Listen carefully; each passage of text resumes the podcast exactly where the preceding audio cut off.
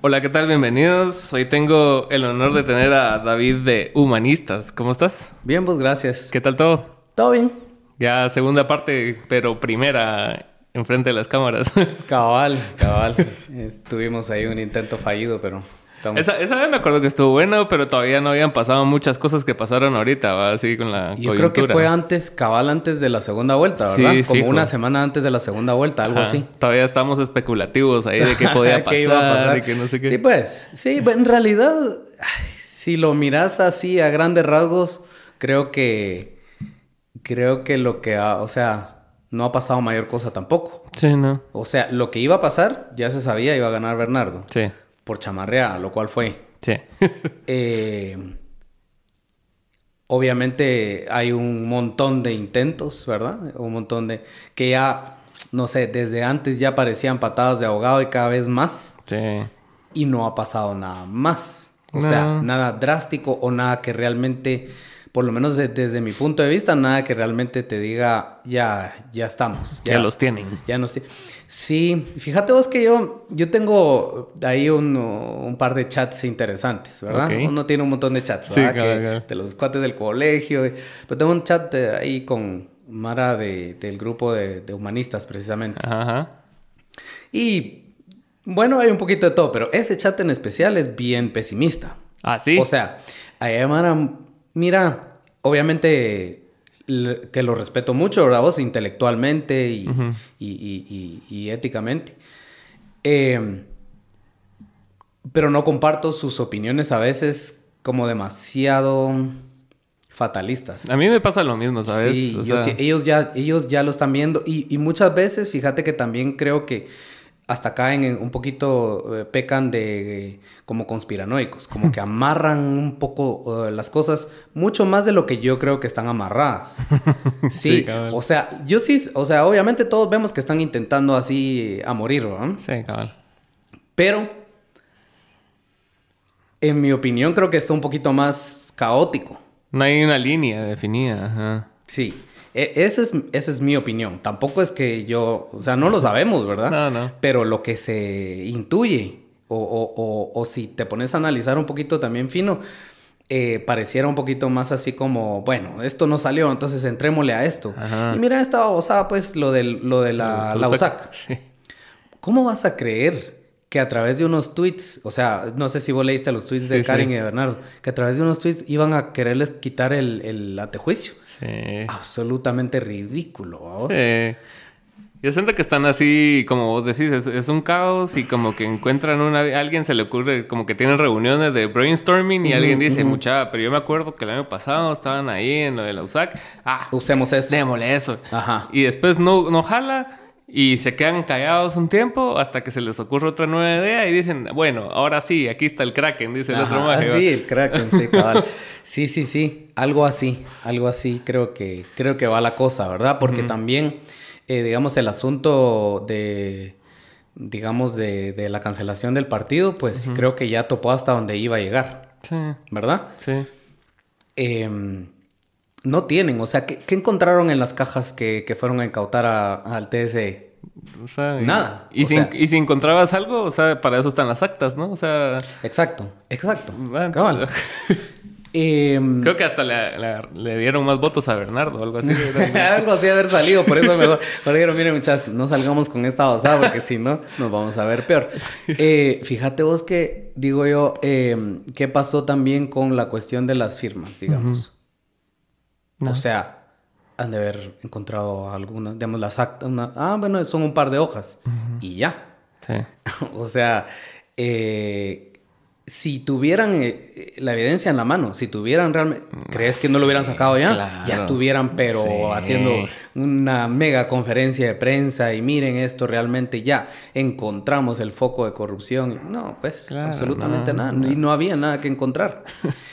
Ahora mucha gente sí se puso a pensar, bueno, pero se van a inventar las pruebas, pero es que tampoco es tan fácil, ¿verdad? Sí, no, tienen que, o sea, es más trabajado, ¿no? y más sí, no, y además lo que vos decías, digamos que se van a inventar las pruebas de que en realidad no ganó Bernardo, sino ganó X, ¿verdad? Manuel Conde. ¿Cómo lo van a hacer? O sea, ¿cómo, cómo van, a, cómo van a, sustituir todas esas actas que además tienen copia todos los fiscales de diferentes partidos? Claro. No. No se puede. simplemente no se puede. Y eso es lo que mucha Mara que tal vez no está tan metida o, no, le, no se interesa tanto y no está. Em, tal vez, tal vez le genera más miedo, ¿verdad? Tal vez le genera más miedo porque piensan, ah, eh, sí, se van a inventar algo. Eh, no, no es tan fácil. Eh, desde que, digamos, desde que, desde que comenzaron por la vía legal, digamos, entre comillas, o sea, mm. eh, eh, que esa fue su vía del golpe, ya era menos probable. Porque antes, pues, a la chingada lo legal, pues te sacaban el ejército a la calle, este, digamos, estado de sitio y se acabó. Ya estuvo. O sea, no, no, no te estamos pidiendo tu opinión. Sí, claro. Eh, en cambio ahorita es como, no, es que, digamos, a través de estos medios legales, sí, si querés con ilegalidades, irregularidades y lo que querrás, pero todavía, digamos, dentro de esa, ese ámbito de lo que podría constituirse lo legal. Es que es más difícil hacerlo así. Más difícil. Sí, porque es más difícil. Yo siento que parte de lo que han dejado que suceda, digamos, es porque el ejército no se ha involucrado, siento yo. O sea, pues. hay actores del ejército en ciertas partes del gobierno y lo que sea, pero en general el ejército ha pasado así como, bueno, a mí no me metan y, y ya, va. Supuestamente, ¿verdad? Es porque también los, los gringos están muy metidos con el ejército de Guatemala. También, sí. Entonces, o sea, están involucrados ahí en capacitación y todo, o sea, están, están dentro de las estructuras del ejército. O sea, puede ser parte de... Eh, muchas de estas cosas son así de, de, oídas, de especulación o lo que sea. Lo cierto es de que no ves a, que vayan por esa vía, ¿verdad? O sea, no, no eh, yo creo que no podrían, o igual cuánto les dura esa, esa, esa movida. Sí, cabrón. ¿Mm? Sí. No, está, está jodido. O sea, lo que sí es cierto es de que se la van a hacer cansada. y se la están haciendo cansada. Porque mira, te, puedes, te pones a pensar tratar de, de, de integrar cuadros y de hacer, digamos, planes ya de gobierno, etcétera en estos meses de total caos donde están teniendo que tratar de defenderse un montón de cosas, etcétera. Súper complicado. Y no va a parar ahí, ¿verdad? O sea, incluso después de que asuman van a seguir, eh, me imagino que con algo... Sí, va a estar así súper bajo la lupa, así. Sí, sí. A ver, ¿verdad? A ver, porque también, digamos, ese día, después del, después del 14 de enero, creo que también las cosas cambian, porque bueno, ya Yamate y Miguel ya no tienen poder. Fuera. Digamos, Consuelo y, sus secuaces se quedan solos. Tienen que buscar alianzas nuevas, ¿no? Con, con los días contados. Sí, cabal. Entonces, ¿qué tanto van a poder o querer hacer también? Más bien, eh, pues, acuérdate que, digamos, los actores que son, eh, eh, digamos,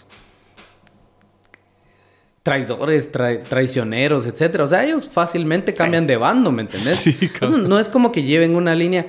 Mira, a mí alguien me dijo que, que por ejemplo, Consuelo Porra se sentía, eh, no sé, como que en una eh, cruzada eh, espiritual, incluso, o sea, hasta religiosa. Que ella realmente estaba en contra de Semilla porque sentía que Semilla venía con, digamos, la propuesta de homosexualizar a Guatemala o una cosa así. Agenda 2030 y sí, todo. Sí, sí, digamos, todas esas, esas eh, pendejadas, esas que literalmente son, son estupideces. No, ni siquiera, no vienen, digamos, en ningún plan de gobierno y de, por sí, ya, ya de por sí son, son teorías conspirativas.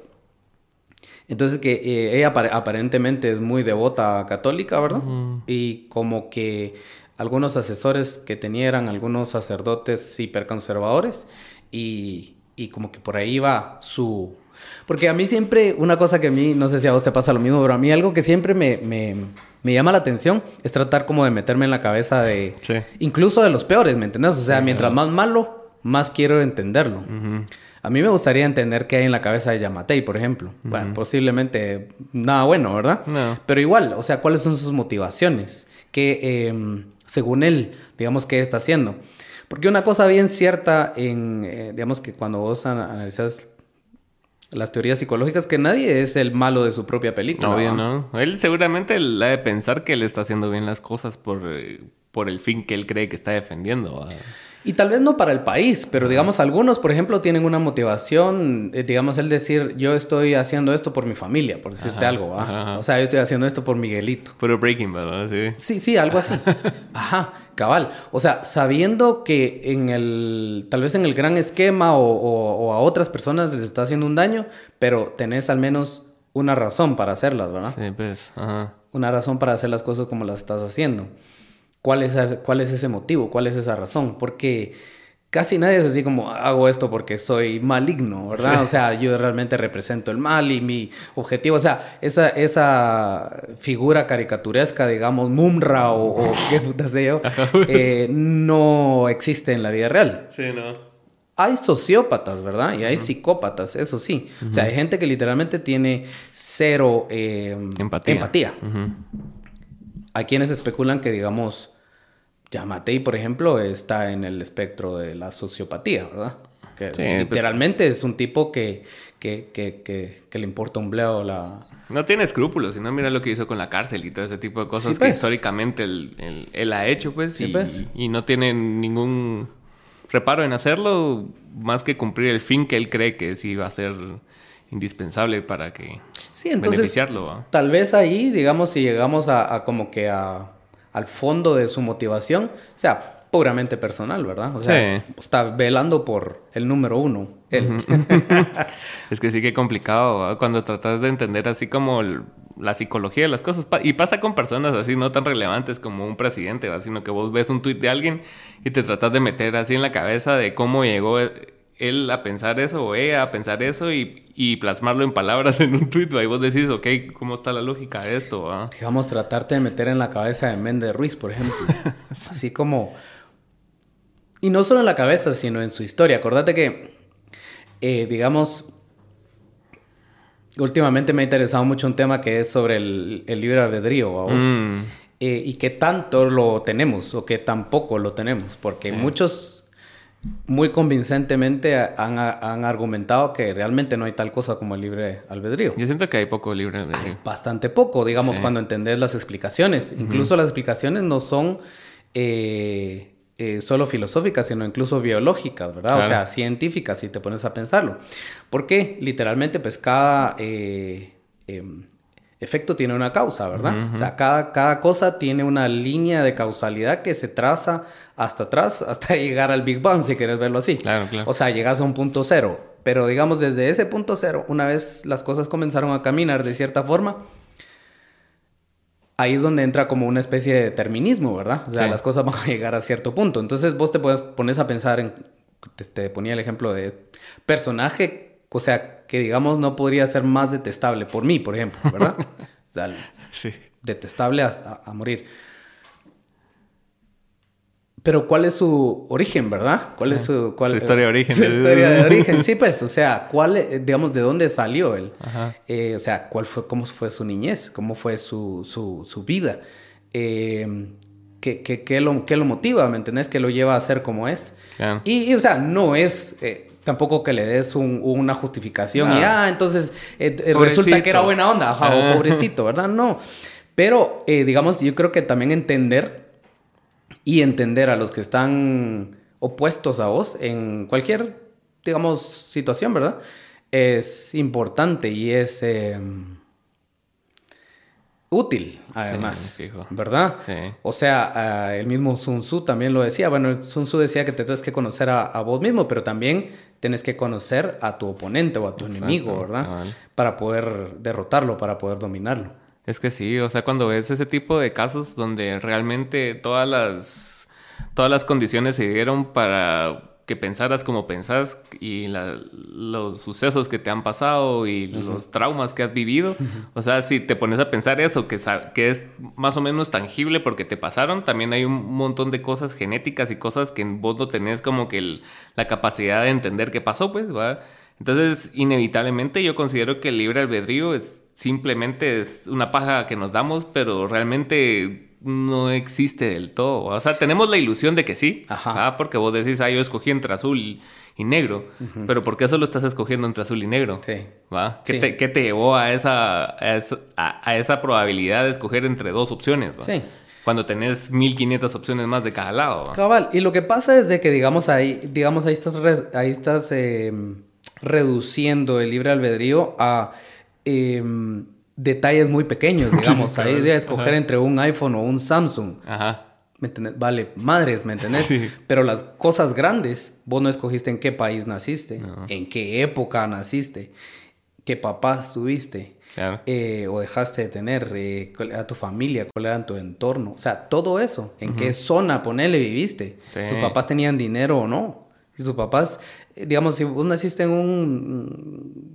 Eh, ¿qué sé en, un, en, un, asentamiento cabal, debajo del puente del incienso. Eso no lo escogiste vos. O sea, eso estuvo absolutamente fuera de tus manos y determina enormemente el resto de tu vida. Es que sí. Entonces, ya después de eso, que vos decís... Eh, y a eh, pesar de que lo superes, ponete, o sea, que, que las, materialmente lo superes, digamos, que saliste de, abajo del puente del incienso y después pasaste a ser así una de las personas más ricas del mundo, digamos, eso te condicionó hasta llegar ahí. Pues claro. Eh, el no, el no regresar, el no tener precariedad y ese tipo de cosas, ¿verdad? Sí, sí, cabal. Mira, una, una cosa que a mí me, a mí me me, me, molesta es cuando se utilizan las historias de éxito. Las excepciones, ¿no? Las excepciones, cabal. Eh, para, para justificar el status quo. Sí, no. Porque eso es lo que hacen, ¿me entendés? Eh, eh, vienen y, y, te dicen, pero este personaje dentro de puta 5 millones, ¿verdad? Pero hubo una persona que sí. Entonces, si esa persona pudo, ¿por qué no pueden todos? a la puta. se puede. Te das en la cabeza, ¿verdad? Porque decís, exactamente, esa es la excepción que prueba la regla. Claro. Esa es la excepción que prueba la regla, porque literalmente, por ser tan especial el caso, y por cierto, esos casos especiales, esas excepciones, si bien tienen mucho mérito propio, también dependen mucho del azar y de la suerte, ¿verdad? Claro. Y esa es otra cosa que la gente no le gusta pensar. A la gente no le gusta pensar que su vida eh, en gran medida depende de, factores externos como el azar, como la suerte, etc. Sobre todo la gente que ha tenido cierto éxito. Sí. Porque a todo el mundo le gusta eh, atribuirse el éxito, ¿verdad? Sobre todo si es propio, ¿verdad? Su, su propio éxito. Yo ah, eh, este, tengo, digamos, logré tener plata porque me esforcé. Y está bien, es muy probable que haya habido esfuerzo involucrado. Claro. Pero hay mucha, mucha probabilidad de que dentro de toda esa ecuación, la suerte ha jugado un papel enorme. Es que es bien aleatorio, o sea, sobre todo cuando son métricas que no dependen del todo de vos. O sea, ¿quién te dice a vos que el producto que estás vendiendo va a tener éxito? Mm. ¿Va quién te dice a vos que tu perfil va a generar un montón de likes y un montón de seguidores? O sea, eso ni vos lo sabes y cuando pasa, pues lo aprovechás. Claro. Y después ya, ya te atribuís vos ya con el resultado en la mano de que, ah, no, sí, no, es que yo trabajé un montón. Y entonces es cuando la oportunidad encuentra la... Exacto. Mira, yo tampoco, tampoco estoy en contra de que la gente celebre su éxito. Claro. Porque qué bueno, o sea, buenísimo, ¿verdad? O sea, yo mismo lo he hecho, pocos éxitos tal vez que he tenido en mi vida, pero los he celebrado porque está bueno, ¿verdad? Y además, pues, qué hueva la vida también vivirla siendo cínico y, ¿me entendés? Y siendo todo el tiempo así eh, pesimista. Em, pero el, mi punto, digamos, al respecto de tomar en cuenta todos estos, todos estos factores como la suerte, el azar, etcétera, eh, lo que estábamos hablando antes, digamos, un poquito del determinismo eh, y de la falta de libre albedrío que hay, es que deberíamos de diseñar sistemas que sean más equitativos y que tomen en cuenta que al final de cuentas la dignidad de las personas no depende de... Eh, del, éxito, digamos, sobre todo porque eso es lo que más predomina, del éxito económico que has tenido en tu vida. Claro. Entonces ahí es donde ves, digamos, sistemas mejor diseñados eh, hoy en día, digamos, que operan como, ¿qué te digo yo? En los, los países desarrollados, eh, con excepción de Estados Unidos, que es, sí es bien basura, ¿no?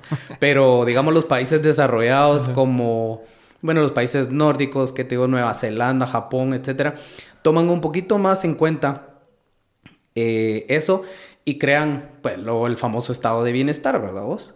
Sí. Entonces, el estado de bienestar básicamente es como una, una, pues una red que hay que decir, bueno, o sea, esforzate y si tenés éxito, pues bien por vos, ¿verdad?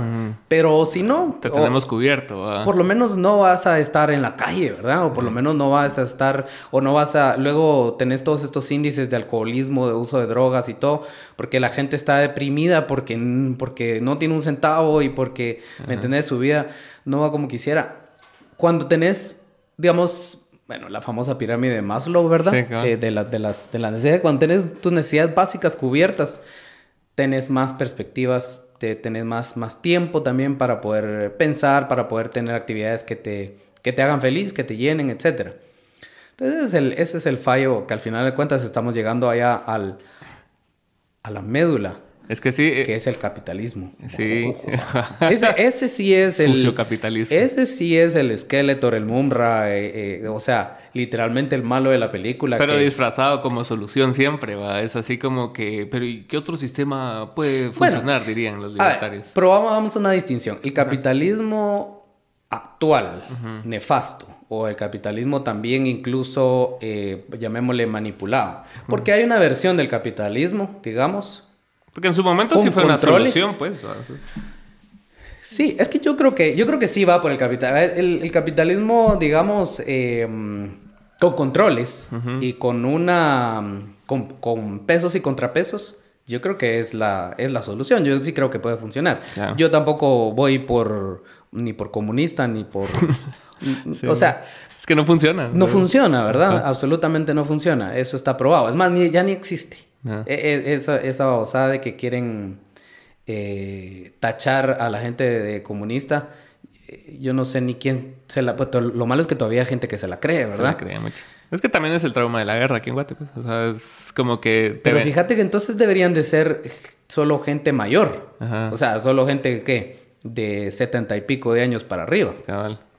Y sin embargo, no, ves gente de nuestra edad o hasta más, hasta más eh, tal vez más patojos cuesta, pero digamos gente de edad media que si empieza ahí que, el comunismo y así como, ¿de qué, de qué, estás, de qué hablas, Willis? ya ni siquiera... O sea, ya ni siquiera China es comunista, pues. Hay, hay cosas que son heredadas también, como estábamos hablando. O sea, hablando del libre albedrío, o sea, también eh, el otro día me contaron una, no sé si era experimento o algo así, de, de la pen, una penca de bananos y unos monos. Entonces, cada mono que trataba de subirse a la penca le tiraban un chorro de agua. Y lo hicieron con. Eran cuatro monos y lo hicieron así con, con los cuatro. Y entonces, los cuatro monos, después así. Después metieron, sacaron a uno y metieron a otro. Y el otro, y ese mono intentó y, todos los demás le dijeron que no. Y después llegaron al, punto del experimento donde los cuatro monos nunca habían vivido el trauma, pero ya estaban condicionados a que no tenían que subir la, mm. penca de bananos, ¿va? Ya, interesante, sí. Ajá. Entonces, algo así creo que es el, trauma ese que hubo con la Guerra Fría, que se vivió acá también en menor escala y eso sí. Sí, es cierto. Sí, esos, esos son condicionamientos sociales, ¿verdad? Sí. Sí, yo lo vi con un experimento de unos que se que cuando había no sé qué, sonaba no sé qué ruido, estaban en, un, en una sala así sentados en, en círculo, una silla, ¿verdad? Y se paraban y, aplaudían. Y, y, poco a poco se fueron yendo todos los que, digamos, eh, empezaron a hacer eso. Y se, quedó, se quedó un grupo completamente nuevo que nunca había recibido la instrucción y lo hacía. O sea, lo siguieron haciendo, solo porque ya habían aprendido a hacerlo, ¿verdad? sí. Ajá.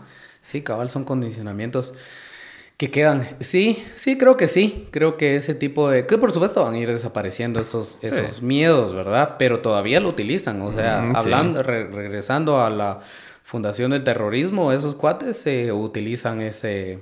Es que ¿qué les queda? Fantasma del, del comunismo y, y, esas mierdas. Ridículo. O sea, uno se pone, uno se dice quién, quién cree estas cosas. Luego te, luego te topas con así como con, con tu cuate del colegio que sí las cree así como... Ah, sí, a ver, sí, pues. Que te tira así, así, tuitazos de sí, sí, sí, No queremos ser Venezuela. Sí. Cabal. Sí, pero está... Sí, en, en, esa línea que, que traes está bastante interesante porque sí es es como la, la, herencia, la herencia de los traumas que al final, si, si no los tratas como tal, y incluso el, hay, como que cierto, cierta alabanza hacia el capitalismo, pero por falta de comprensión a qué otros sistemas hay, pues, o sea, te estás basando como en, en lo que ves en el súper y no estás indagando más allá de lo que hay ahí, ¿va? O sea, vos decís, ah, no, pues si alguien produce, yo tengo que comprar, pero, o sea... Sí. Pero hay también matices en eso, pues, porque siempre estás viendo el mercado acaparado por siempre los grandes, pues, o si no, mira en Amazon, cuando un, tu producto pega en Amazon, rápido Amazon saca un, un producto similar y lo pone hasta arriba de la lista, entonces eso no es libertad de mercado, pues. No, no, y, y, cabal, digamos, si todavía yendo un poquito más allá, el, capitalismo al final lo que, lo que quiere son consumidores. Y lo que es lo que somos. lastimosamente. Es bien triste eh, darte cuenta de, de, eso, ¿verdad? De que al, final, digamos, ahorita venimos en, e, la época número uno del consumismo y del capitalismo. Todo el mundo ya está que eh, pensando en qué va a comprar y que los regalos y todo esto. O sea, no es negativo, pues regalar es algo, es algo bonito, o sea, eh, la, época es bonita, a mí me gusta, no, no, soy medio, grinch, pero no tanto. Porque obviamente, ¿verdad? Te imaginarás que toda la connotación religiosa, pues, cero que ver. Eh, pero eh, la, la, parte, de, digamos, de, de, la tradición y todo eso, sí, sí me parece, me parece bonita, o sea, sí me gusta. Sí, a mí me gustan todas esas como que oportunidades que tenés de celebrar y juntarte con tu familia y comer y compartir, pues, así más allá de la connotación de consumo y lo que sea, creo que son buenos momentos que sí en el tiempo los atesoras, ¿va? Se aprovechan, sí. Sí, igual, igual hay gente que, que tal vez, bueno, por lo que sea, ¿verdad? Por los trajines de la vida, lo, no la ves muy seguido, pero, o sea, la quisieras ver y casi siempre en esta época es cuando aprovechas, ¿verdad? Para juntarte, qué sé yo, con el grupo de cuates de hace ratos que ya no los miras. Y por lo menos una vez al año, ¿verdad? Mm, algo es algo. sí. Sí. Sí, cosas así. Los convivios, ¿verdad? Sí, los convivios. Algunos, eh, no todos, pero hay, hay algunos.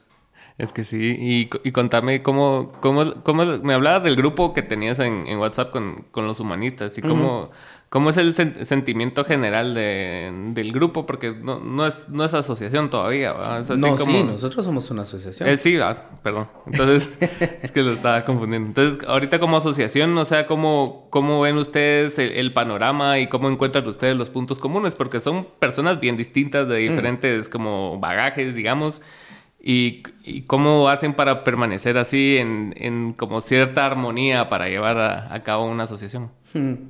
Sí, pues sí, es bien interesante porque al final en un grupo de personas cualquiera, eh, digamos, hay, hay como causas comunes o puntos en común, que es como lo que te aglutina, ¿verdad? Claro. Eh, pero luego tenés una amalgama ahí, o sea, tenés, o tenés más bien una, una diversidad también bien grande de opiniones y de diferentes criterios, etcétera. Y los, y los, siento yo que los, los humanistas o los no creyentes, cuando son, eh, no sé, tienden a, a, que les gusta externalizar sus opiniones. Claro. O sea, entonces, sí, sí se, se pone, mira, se pone interesante al final, ¿verdad? Porque eh, también es gente, como te digo, que le tengo mucho respeto intelectual, mucho respeto académico, eh, o sea, gente que, le gusta pensar. Claro.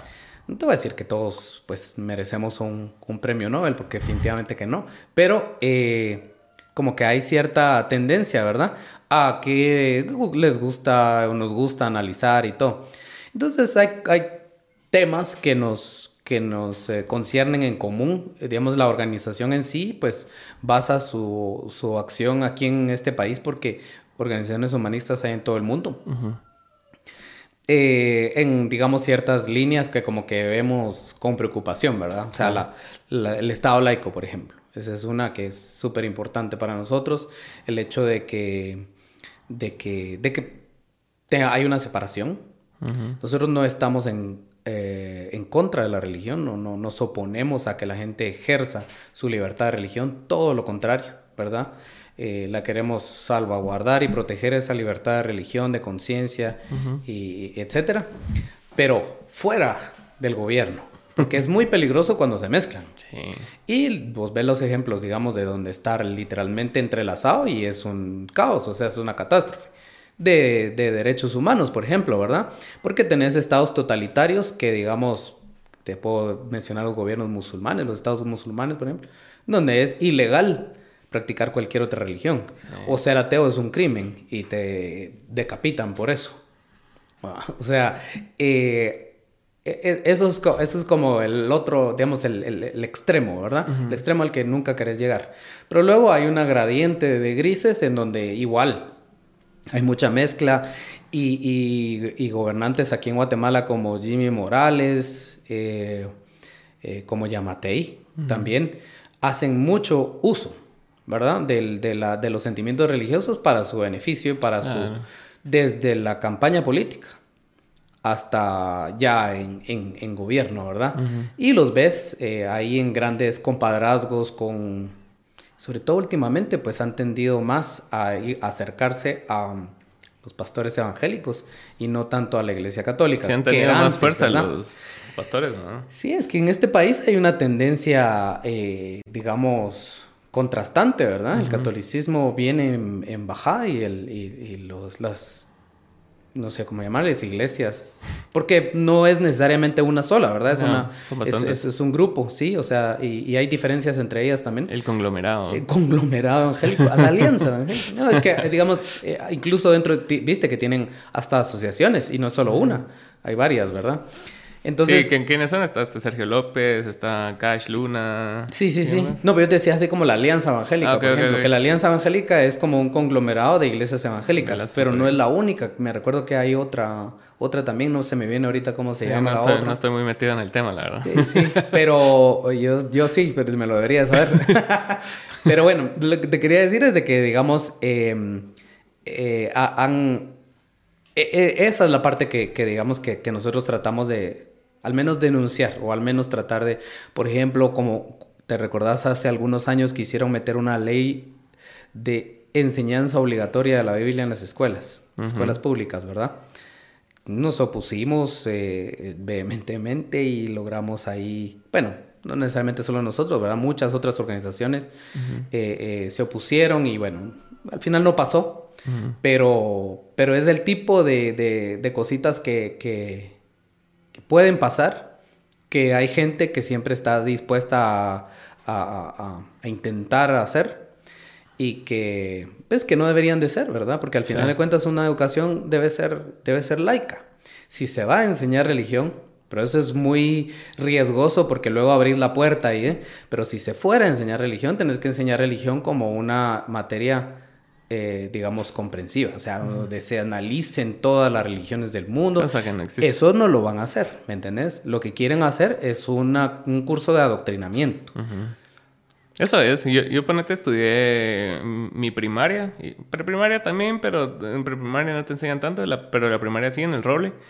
Y sí, o sea, tenés una clase de religión, pues. Ah, es, es católico. Es católico y es así de, del opus. No solo católico, sino que del opus. Ajá. Entonces, ponete los primeros años, o sea, sos niño y pues, y, o sea, te vale verga y es así como que, va, está bueno, culpa. O mm. sea, va, Dios, va.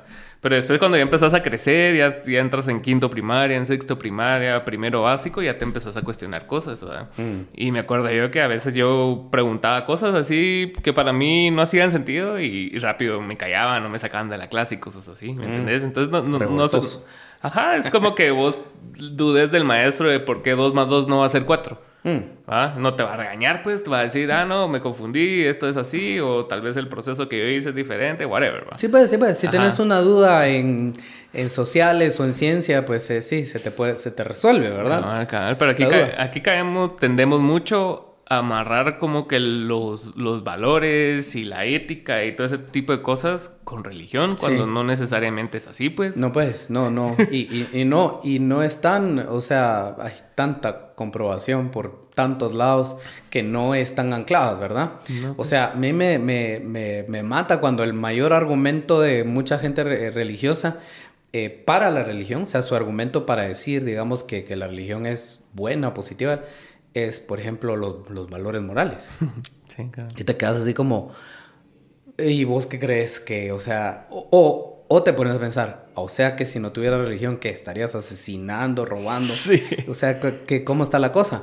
Porque sí, vos, eh, regresas al punto de que, digamos, la ética y la moral la verdad que nosotros como humanistas preferimos más hablar de la ética. Porque cuando hablas de valores morales, de repente ahí como que hay discusión. Y Cada quien tiene su escala de valores distintos. Sí, sí, pero digamos como ética humana, sí puedes decir que hay ciertos principios que son universales, ¿verdad? Y que se han discutido en todas las culturas, que se han discutido de manera religiosa. Porque no voy a negar que eh, dentro de las tradiciones religiosas se discuten los valores éticos. Y qué bien por eso, pues, perfecto. Enhorabuena. Enhorabuena. Pero fuera, o sea, dentro, dentro de las discusiones eh, filosóficas, por ejemplo, de Confucio, de, eh, o sea, eh, los pensadores griegos, ¿verdad? Que estaban analizando esto y por cierto, muchas otras pensadores en muchas, en todas las distintas culturas del mundo. O sea, es, por eso es que se habla un poquito de que son valores como universales, ¿verdad? Humanos al final de cuentas. Valores éticos universales. Eh, porque surgen nada más que del hecho de que como seres humanos somos, en primer lugar, entes biológicos, o sea, animalitos. en segundo lugar, animales altamente sociales, o sea, hipersociales. Claro. Como, como ningún otro. Porque luego ves, por ejemplo, comparas con nuestros eh, eh, parientes más cercanos, con los chimpancés, y ellos son muy sociales, pero llegan a cierto límite, ¿verdad? Su límite está en, bueno, el clan, el clan de, de, de, chimpancés. los más cercanos, digamos. Ahí, ahí dentro, ¿verdad? Dentro de ese grupo hay, hay reglas, hay, hay, hay valores hay cuestiones que se siguen que les podrías llamar, digamos, hasta, hasta una, una ética interna o unos valores internos, pero no aplican a los, a los otros. Ahora, en eso también nosotros tenemos nuestros parecidos, ¿verdad? Porque nosotros lo que pasa es que ya logramos extender nuestros valores humanos o nuestra ética humana a una gente que no conocemos, ¿verdad? Y, y, y al otro lado del mundo. O sea, dentro de una escala, digamos, de prioridades, a mí me preocupa el sufrimiento de los chinos, por ejemplo. ¿Verdad? Me preocupa el sufrimiento de los norcoreanos. no, nunca he estado ahí, no los conozco. No conozco a nadie de nombre, ni, ni de cerca, ni, ni, tengo planes de ir tampoco. Pero me preocupa, o sea, porque siento empatía con ellos porque siento que son humanos también, o sea, y me pongo en su lugar y yo no quisiera estar así.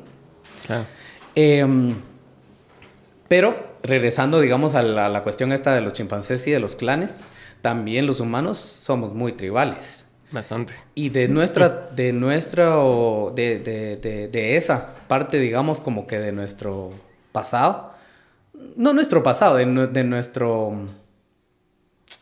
¿Qué? Bagaje social, digamos, o sea, de la forma como somos. Eh, surgen un montón de problemas, ¿verdad? Un montón de las situaciones que tenemos hoy en día que son em, básicamente eh, grupos opuestos. Entonces, mi grupo, tu grupo. Mi grupo es bueno, tu grupo no lo sé. Incluso puede llegar a ser malo. Y en el momento en que esa cuestión se da, entonces ahí ya no, ya no sentimos empatía por, por, los otros. Ahí dejamos de sentir empatía por el otro grupo porque ya se trata de una cuestión de, de, protegerse, digamos. yo protejo a mi grupo, digamos, y mi grupo es este y tu grupo es aquel.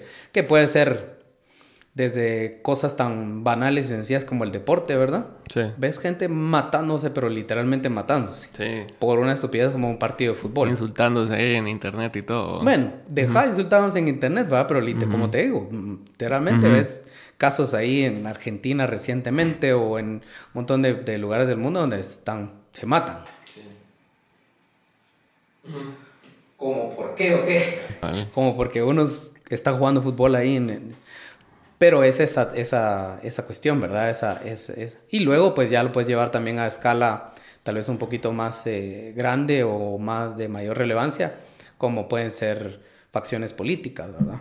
Que sí siento que el, el ser humano, ya amarrando ambos temas, el, el que traíamos antes del, del, libre albedrío y este, es así como que naturalmente tiende al conflicto, ¿va? O sea, siento yo que, o sea, pase lo que pase, ponete, vos estabas hablando de Japón y los países que tenían cosas resueltas, igual, inevitablemente, vos vas a crearte los problemas que no tenés. Mm. Si, si bien tenés todas las necesidades básicas ya resueltas, o sea, va a llegar un punto donde decís, pero ¿y, y por qué yo no estoy luchando por mi vida? O cosas así, estupideces. Por- porque esa gente que yo la veo con propósito de luchar por su vida, sí sale adelante, ¿va? Como subconscientemente, Ajá, vos. ajá, subconscientemente siempre nos creamos nuevos problemas. Y incluso lo hablábamos ayer con mi novia porque ella estaba hablando acerca de un, un problema que está teniendo y que...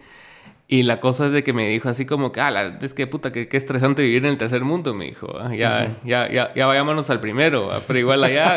a Problemas de primer mundo. Van a haber nuevas cosas por las cuales te vas a estresar, pues, porque vas a resolver tal vez ciertas cosas que aquí por burocracias no se resuelven rápido, porque aquí todo es un dilema, ¿va? Es así como, puta, vas por una pastilla Lix y tardas tres horas, ¿va? Sí, sí, sí. Ajá, pero ya No, vas te, a... dan, te dan una cita dentro de ocho meses para que... Siguiente, va, bueno, ajá. Pues ya, ya es como tercera vez que lo cuento, pero mi mamá acaba de salir del hospital, estuvo en el Ix y pasó una semana encerrada en el Ix y la operaron después de esa semana, ¿me entendés? O sea, en lugar... En, Por gusto. en cualquier otro hospital lo hubieras entrado, te operan y salís a los tres días. No, ya pasó una semana ahí, la operaron y después salió dos Solo días porque después. sí. Ajá. Claro, sí. En lo que llenan papelerías, No, en lo que terrible. consiguen las cosas. Y si te pones Ajá. a pensar, o sea, esa, esa ineficiencia y esa ineptitud al final genera más costo, porque el hecho de que haya estado ahí días extras que no era necesario generó costo. Sí, y, y estuvo 10 días ahí cuando pudo haber estado 3. Cabal. Y en su lugar pudieron haber estado dos personas más. ¿no? Y eso es lo que pasa, que digamos la corrupción, la ineptitud, la eh, desidia, etcétera, todo lo que pasa en un mal gobierno como los todos los que hemos tenido, Todo. eh, eh, eso es- eh, genera costo, o sea, es más caro. Ese es un gobierno que es caro porque para lo que hace. O sea, hace esto con esta cantidad de dinero. Sí. Y la idea, digamos, de un buen gobierno, que esperemos que Semilla lo sea, Ajá. es que por lo menos, digamos, con la del asunto del presupuesto todavía es una gran incógnita, ¿verdad vos? Porque ahí ese es un gran, ese sí, ese sí es una movida bien complicada que le está haciendo el Congreso a- al gobierno de Semilla, por cierto. Bueno, nos estamos saltando de temas aquí como que somos, a ver qué, pero no importa. Este, fíjate que, porque ahí sí, vos, o sea, si entra ese, no sé si has, has tenido alguna, alguna discusión o, o- o más o Mm, menos no sobre el tema del presupuesto. no. Va, El, el asunto con el tema del presupuesto es de que lo que está tratando de hacer el Congreso es dejárselo amarrado. La cuestión con un presupuesto de gobierno es que la gente cree que así como que aquí hay, qué sé yo, ¿cuál es el número ahorita? 124, ¿va? Aquí hay 124 mil millones de quetzales. Eh, señor Arevalo, ahí, ahí mira usted, mire, se necesitan hacer carreteras, y, ahí mira usted qué hace. No. No funciona así. Es como todo esto ya está, o sea, ya tiene hasta muchas veces eh, nombre y apellido de a quién hay que pagarle qué cosa. Eso es como el normalmente, ¿verdad? En un presupuesto normal, qué sé yo, entre un 80 y un 85%. Todo ya, ese presupuesto ya no tiene eh, movimiento, Sí, ¿verdad? claro. Y digamos, hay un, hay una, un, un porcentaje relativamente bien pequeño que sí es como que eh, relativamente más eh, discrecional para los objetivos que tiene el eje- ejecutivo. Entonces, un ejecutivo que quiere invertir en, en educación, pues va a agarrar de eso y va a, a trasladarlo para acá, etc. O sea, esa es la teoría, ¿verdad? Como debería de funcionar. Pero lo que está tratando de hacer este, este, este Congreso es dejarle un 98% amarrado y dejarle así como migajas, o sea, unos, Ah. o, o un- uno- unos cuantos eh, millones para ver, para ver qué hacen.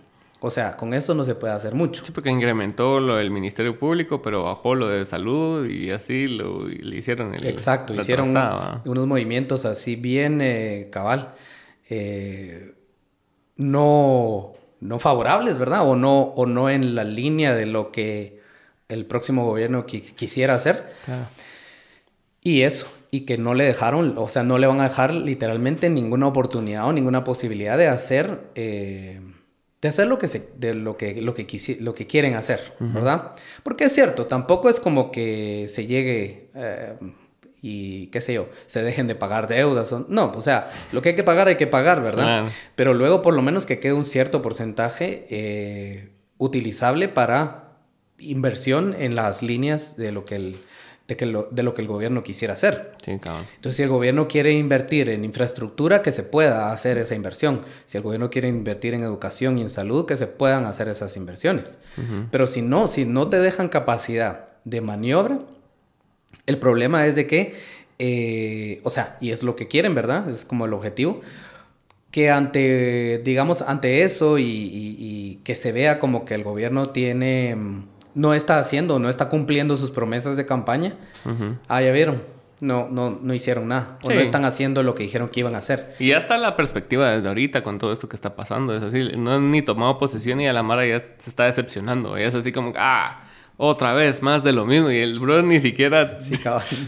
Sí, ni eso, siquiera está en su oficina. ¿va? eso es algo que creo yo que tienen que tener claro, ¿verdad? De que van a enfrentar eh, eh, campañas negras, van a enfrentar net centers, van a enfrentar también población que, mira vos, es que el hartazgo de la población es genuino Sí. y es justificado, pues. O sea, es por algo. Sí, o sea, ya llevas históricamente dándole oportunidad a personas nefastas, pues, ¿va?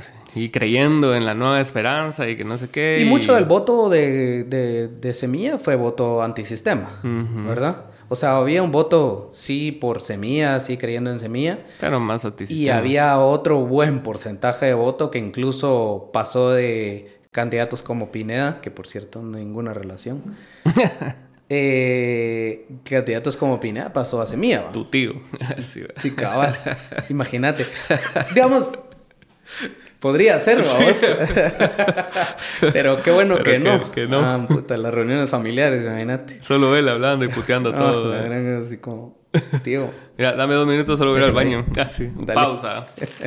pues six. Regresamos después de una parada técnica. ya no me acuerdo en qué estábamos. Estamos hablando de que le están atando las manos Ah, a Semilla para sí, el- sí. con el presupuesto. No, y, y digamos, y lo que, y lo que preocupa eso es el, el- la bajada, digamos, de popularidad que pueda tener o, o la decepción de mucha, de Sí. gran parte de la población que pueda existir en ese primer año, si va a entrar de manos atadas y si van a tener todavía, digamos, que estar lidiando con, qué sé yo, casos, acusaciones y babosadas así, que eso es un poquito incierto. Sí, cabrón. ¿verdad? Pero para mí es bastante certero, o sea, no, no, no tengo mucha duda de que sí van a asumir. Es que sí, yo tampoco, yo tampoco me sumo al barco de, de- de la Mara que dice que los golpistas y que no sé qué, que no sé cuánto. Si bien están como tratando de elaborar un caso para deslegitimizar todo esto, o sea, no considero que haya suficiente fuerza, como hablábamos al inicio, para crear un golpe de Estado, pues, porque, o sea, por la vía legal es muy difícil y más no teniendo nada. sí, más teniendo que inventar. Ajá. Sí, y además, eh, digamos, acuérdate que, bueno, yo creo que se le llamó bastante bien pacto de corruptos, ¿verdad? Sí. Al- como la asociación que había de, al final de cuentas, y ahí es donde viene la palabra pacto, eh, grupos eh, distintos. Sí. que se alinearon con un objetivo en común, pero que fácilmente, como las ratas cuando el barco se está hundiendo, se empiezan a desgranar, ¿verdad? Sí. Cuando la cosa no va bien. Y la cosa no pinta bien. Para ellos, pues. Ujú. Eh, bueno, para nadie, pero... Ujú. eh, sí, pero, pero para ellos la cosa no pinta bien. Entonces yo creo que ahí el grupo se ha ido desgranando. Mm, No sabemos, ¿verdad? Porque lo que pasa es que es medio oculto la cuestión y bueno, se puede especular. Pero yo creo que al final de cuentas los actores principales se saben, Ujú. eh, se sabe quiénes son y, y al fin, y al final sí no van a lograr cumplir su objetivo, que es lo que te digo, el 14 o desde an- antes del 14, pues ya pues el poder de Yamate y de, Mi- y de Miguel Martínez es prácticamente Una, cero. una anécdota. Sí, y entonces eh, después de eso, ¿qué? Después de eso se acabó, Sí. ¿verdad? Sí, van a seguir teniendo, qué sé yo, aliados en el Congreso, pues la bancada de Vamos es la más grande de- del Congreso. Y vamos a ver cómo se comportan, ¿verdad? Porque también ahí todos los actores no es lo mismo. Eh, o sea, yo tengo como cierta esperanza de que, al- de que algunos comiencen a analizar, incluso si quieres verlo así, cínicamente, Claro. su, Que son negociadores. su al final interés día, propio, pues, cabal. exacto, su interés propio y su autopreservación también, ¿verdad? y, y pensar, ok, si me, si me sigo alineando en esta cosa que parece que no lleva rumbo o que al final de cuentas este barco se va a hundir, me va a ir mal, ¿verdad? Entonces me conviene mejor quedarme en una zona más neutra o incluso moverme un poquito o abrirme aquí a, negociar con, con el nuevo poder, ¿verdad? Con la nueva gente que entra que al final de cuentas va a tener, van a tener poder, van a tener nuevo poder y entonces ahí viene una esperanza de que, de que ese Congreso no sea tan hostil como se, como se pinta. Sí, yo también. ahorita. Yo también creo lo mismo que vos. Pero a saber, yo también pienso, así como te mencionaba, que en el grupo, por ejemplo, en este grupo, hay muchos pesimistas. Yo también pienso que a veces yo peco de optimista. Solo que mm. yo no lo manifiesto tanto, fíjate. yo, yo, estoy con mi optimismo así como en mi corazón. No, eh no, no, a veces no, no les, por lo menos en ese grupo no les expreso realmente lo que pienso, pero eh, de repente puede hacer que esté que esté siendo demasiado, pecando demasiado optimismo. Sí, yo siento que muchas veces, yo también tengo grupos así, ponete, y, hay, uno específico que es de creadores de contenido donde todos se sienten perseguidos. Y yo, yo, me pongo a pensar así como, o sea, tampoco es que seas tan importante, pero, o sea, va, o sea, si bien las cosas pintan mal y pues, metieron presa a Marcela y lo que sea, o sea, no quiere decir que después de Marcela vayas vos, pues, va, porque has tenido un par de videos virales o lo que sea. No, no, no, no es tan, tan así el asunto. Pero sí, o sea, sí, mi lectura de eso, o sea, tampoco es que, sea exceso de optimismo, pero sí apelar al cinismo de las personas, pues, porque ellos quieren, lo que quieren es reelegirse. Siempre.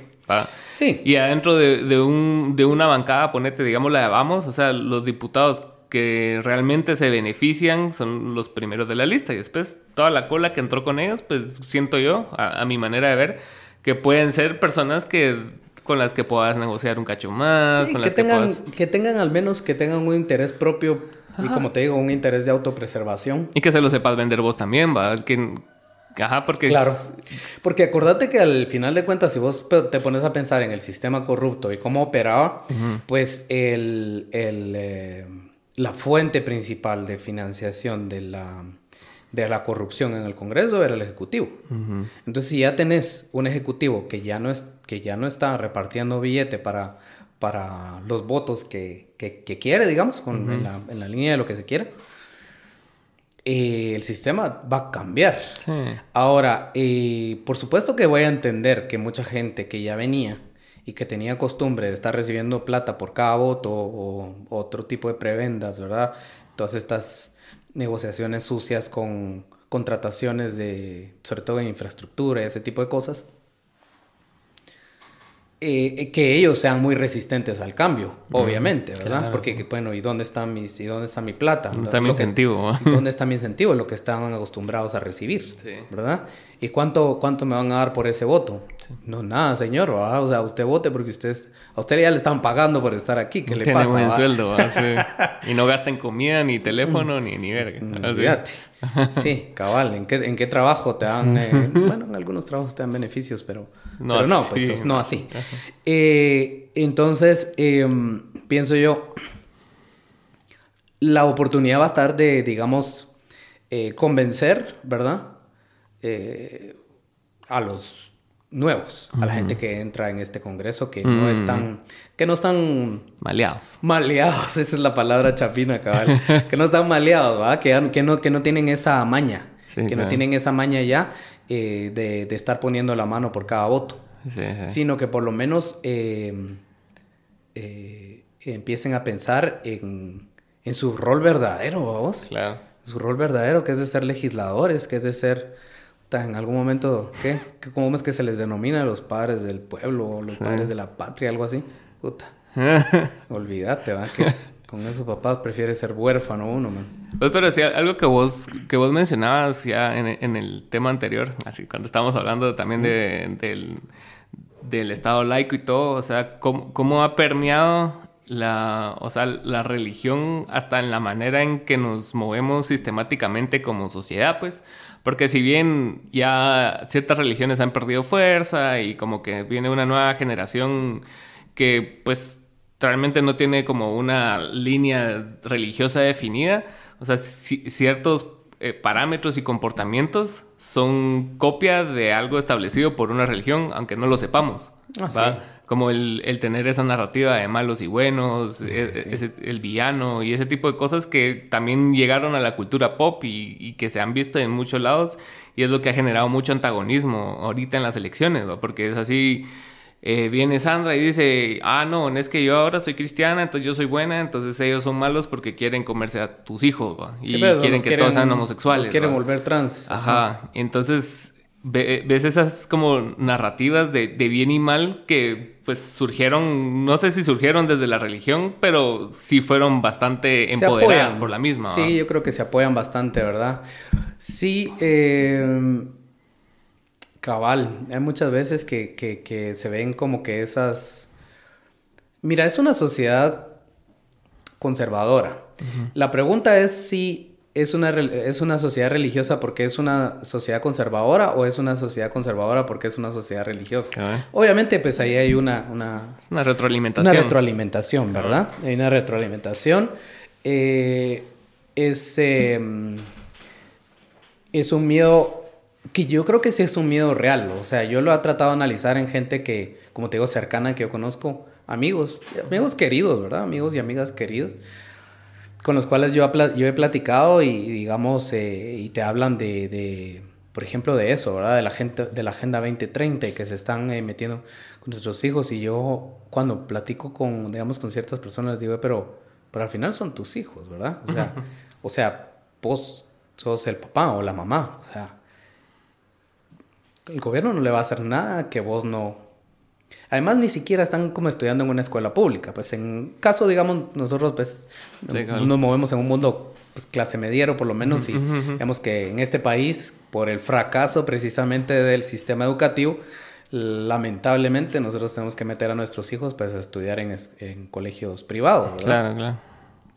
Entonces, eh, resulta que, que, que, al final, digamos, no, no, no, no entendés bien de dónde viene el miedo, ¿verdad?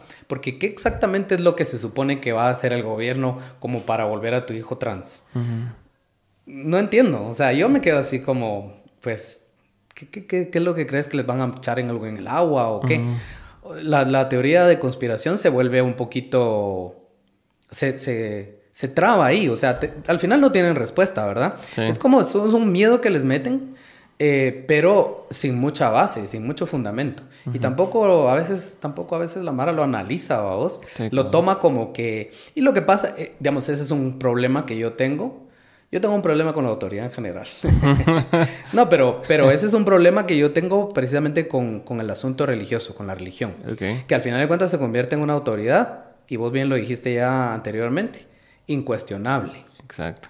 Esa es, esa es la cuestión con, con, digamos, con un eh, líder religioso, que es eh, un representante, imagínate, ¿verdad? O sea, ponerlo en esta perspectiva. De Dios en la tierra. De Dios, o sea, de eh, lo, de todo, del mayor ente o la mayor, ¿qué? El mayor poder que existe. ¿ah? Si vos sos creyente y estás en ese en ese, ese rollo. En ese rollo, si estás metido ahí hasta la médula y vos realmente crees que Dios existe y que es el mayor poder que existe, etcétera, etcétera, y vos crees que esta persona que está ahí, ya sea con una bata o con un saquito o lo que querrás, que esa persona que está ahí es el representante de ese máximo poder, pues, pues sí, le vas a escuchar, ¿verdad? O sea, sí le vas a hacer caso.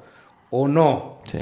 Sí le vas a hacer caso. Entonces, cuando te dice, eh, no, es que miren, es que estos realmente vienen a, a por tus hijos. Y entonces, pues sí, te va, te va, creo que sí te va a calar, ¿verdad? Y, vas a tener ese miedo, sin mucho análisis, sin mucho cuestionamiento, porque cuando ya lo cuestionas, pero ¿qué realmente es lo que crees que van a hacer? No, es que las escuelas, pero tu hijo no, va ni siquiera a una escuela, o sea, háblame de, de vos, ¿verdad? En tu caso personal. Eh, o sea, una conversación hipotética. No, pero sí, sí, incluso van a un colegio religioso, a un colegio católico. Sí, ¿en dónde va a entrar ahí? Ah, entonces, ¿en dónde, es que, ¿en dónde es que crees vos que los van a entrenar? No, pero es que en la televisión, en primer lugar, la televisión que miran es gringa, o sea, no chingues, o, o, qué, o miran el canal 7 y el canal 3, no. Ah, entonces, ¿de dónde? No, pero es que la sociedad, la sociedad aquí es conservadora y religiosa, en un 87%. Sí, es muy alto. ¿De qué, ¿De qué estás hablando? Cuando, cuando ya lo, lo, lo, llevas al detalle, no te están hablando de nada más que de un miedo irracional que les meten. Aprendido por alguien de que externo, cabal. Sí. sí. Sí, cabal, o sea, si ves así telegringa, o sea, si vas a ver cosas que pasan que, o sea, van más allá de lo que, lo que puedas como razonar como individuo, pues, o sea, y ahí lo que, y en los medios tradicionales lo que tratan es vender, pues, entonces van a tratar de llamar tu atención con cosas choqueantes, pues, nunca van a, vas a ver a, no sé, a, a una chica trans ayudando a una abuelita pasar la calle, pues. O sea, eso no choquea, eso no te da dinero. Mira, si querés, si querés ponerte del lado del, argumento por parte de ellos, pues sí ves, qué sé yo, a un... A, una, a corporaciones, digamos, a una Disney eh, eh, metiéndose un montón a la guerra cultural. Eh, de manera bien estúpida. O sea, yo ni me meto en esa babosada, en primer lugar, no estoy viendo ese tipo de películas ni nada. Eh, y yo creo que muchas veces también todos esos discursos están incluso importados, porque acuérdate que esa discusión, ese mismo debate del, de, de, digamos, de la Agenda 2030 y de Vienen por tus niños, está allá en Estados Unidos también, más que acá. Y muchas veces se importan todos esos discursos y todas las cuestiones de manera directa. Allá todavía siento yo que es un poco más palpable porque lo es permeado en la, industria y en, y, en, el consumo popular. Es así pues. como que ves en Disney que puta acá cada personaje tiene que ser diverso. sí, pues. Y sí, y puedes tener tus opiniones al respecto, digamos, a favor o en contra de eso. La verdad es que Irrelevante, para mí, a mí, me, a mí me apela un poco. Eh, siento que a veces, o sea, ¿cuál es el pinche debate sobre que si la sirenita es... Porque hay debate, ¿va? Puta madre, o sea, te quedas como, ¿qué está pasando? Eh, y a veces tal vez sí hay puntos que tengan sentido, ¿verdad? Tal vez hay alguna... como en la película de Buzz, ¿te acuerdas que se dan un, un, en Buzz Lightyear? Que se dan un toponcito en una escena que no dura ni un segundo porque son pareja, dos mujeres. Y ese fue como que lo que llevó abajo esa película, mano. Sí. Sí, ves. Ya te digo, o sea, imagínate ponerte a, a, a pelear por, por, por algo así. O sea, hay cosas más, esos sí son literalmente problemas de primer mundo, vos? O sea, hay cosas mucho más importantes y mucho más válidas por qué discutir y por qué luchar, eh, por ejemplo, en este país, hablando acá, ¿verdad? No tenés que ir a Angola, aquí está. Acá, acá hay gente que se está muriendo de hambre el día de hoy. Sí. O sea, eso ya de por sí es, es impensable ponerte a discutir sobre el color de la sirenita. Eh, aquí, digamos, eh, sí, o sea, hay, hay, hay muchos problemas, ¿verdad? Basados, eh, resolvibles. Eso es lo peor. Que no es que vivamos literalmente como en un, digamos, en un desierto en donde estamos em, luchando por, por, por, sobrevivir. O sea, sí estamos luchando por sobrevivir, pero por causas autocreadas, estúpidas y resolvibles. Sí, claro. Hay recursos, sí, hay recursos. ¿Qué recursos? Aquí nosotros podríamos ser un, un buen país, un país, no me gustan estas de primer, segundo, tercer mundo, pero un país desarrollado, o sea, un país bien manejado. Ah. Yo tuve la oportunidad de visitar eh, Nueva Zelanda. Ok, ¿y qué tal? Me encantó, viviría ahí 100%. Porque se parece... el Señor de los Anillos, ¿no? Sí, sí. se parece mucho a Guate. O sea, fíjate que eh, por lo menos la parte que conocí, parte de su paisaje, digamos, tiene muchas montañas, volcanes, eh, lagos, lagunas. Y vos veías así como iba, iba en la carretera y parecía como que fueras en el altiplano. Mm. Lindo, ¿ah? Y el altiplano de aquí en Guatemala es, lindo también, por cierto. O sea, unos paisajes y unas cosas espectaculares.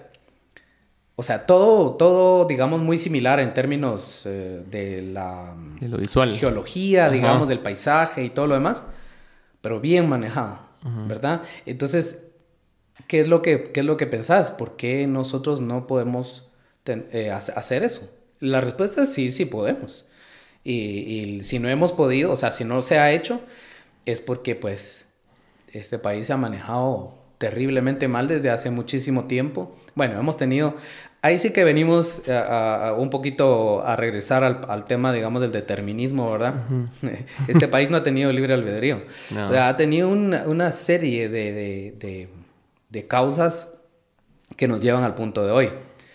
Pero digamos que sí podemos Y digamos que sí, que sí, por supuesto que no se va a resolver con un gobierno de semilla, ¿verdad? No. No estoy diciendo eso, no es esa la expectativa.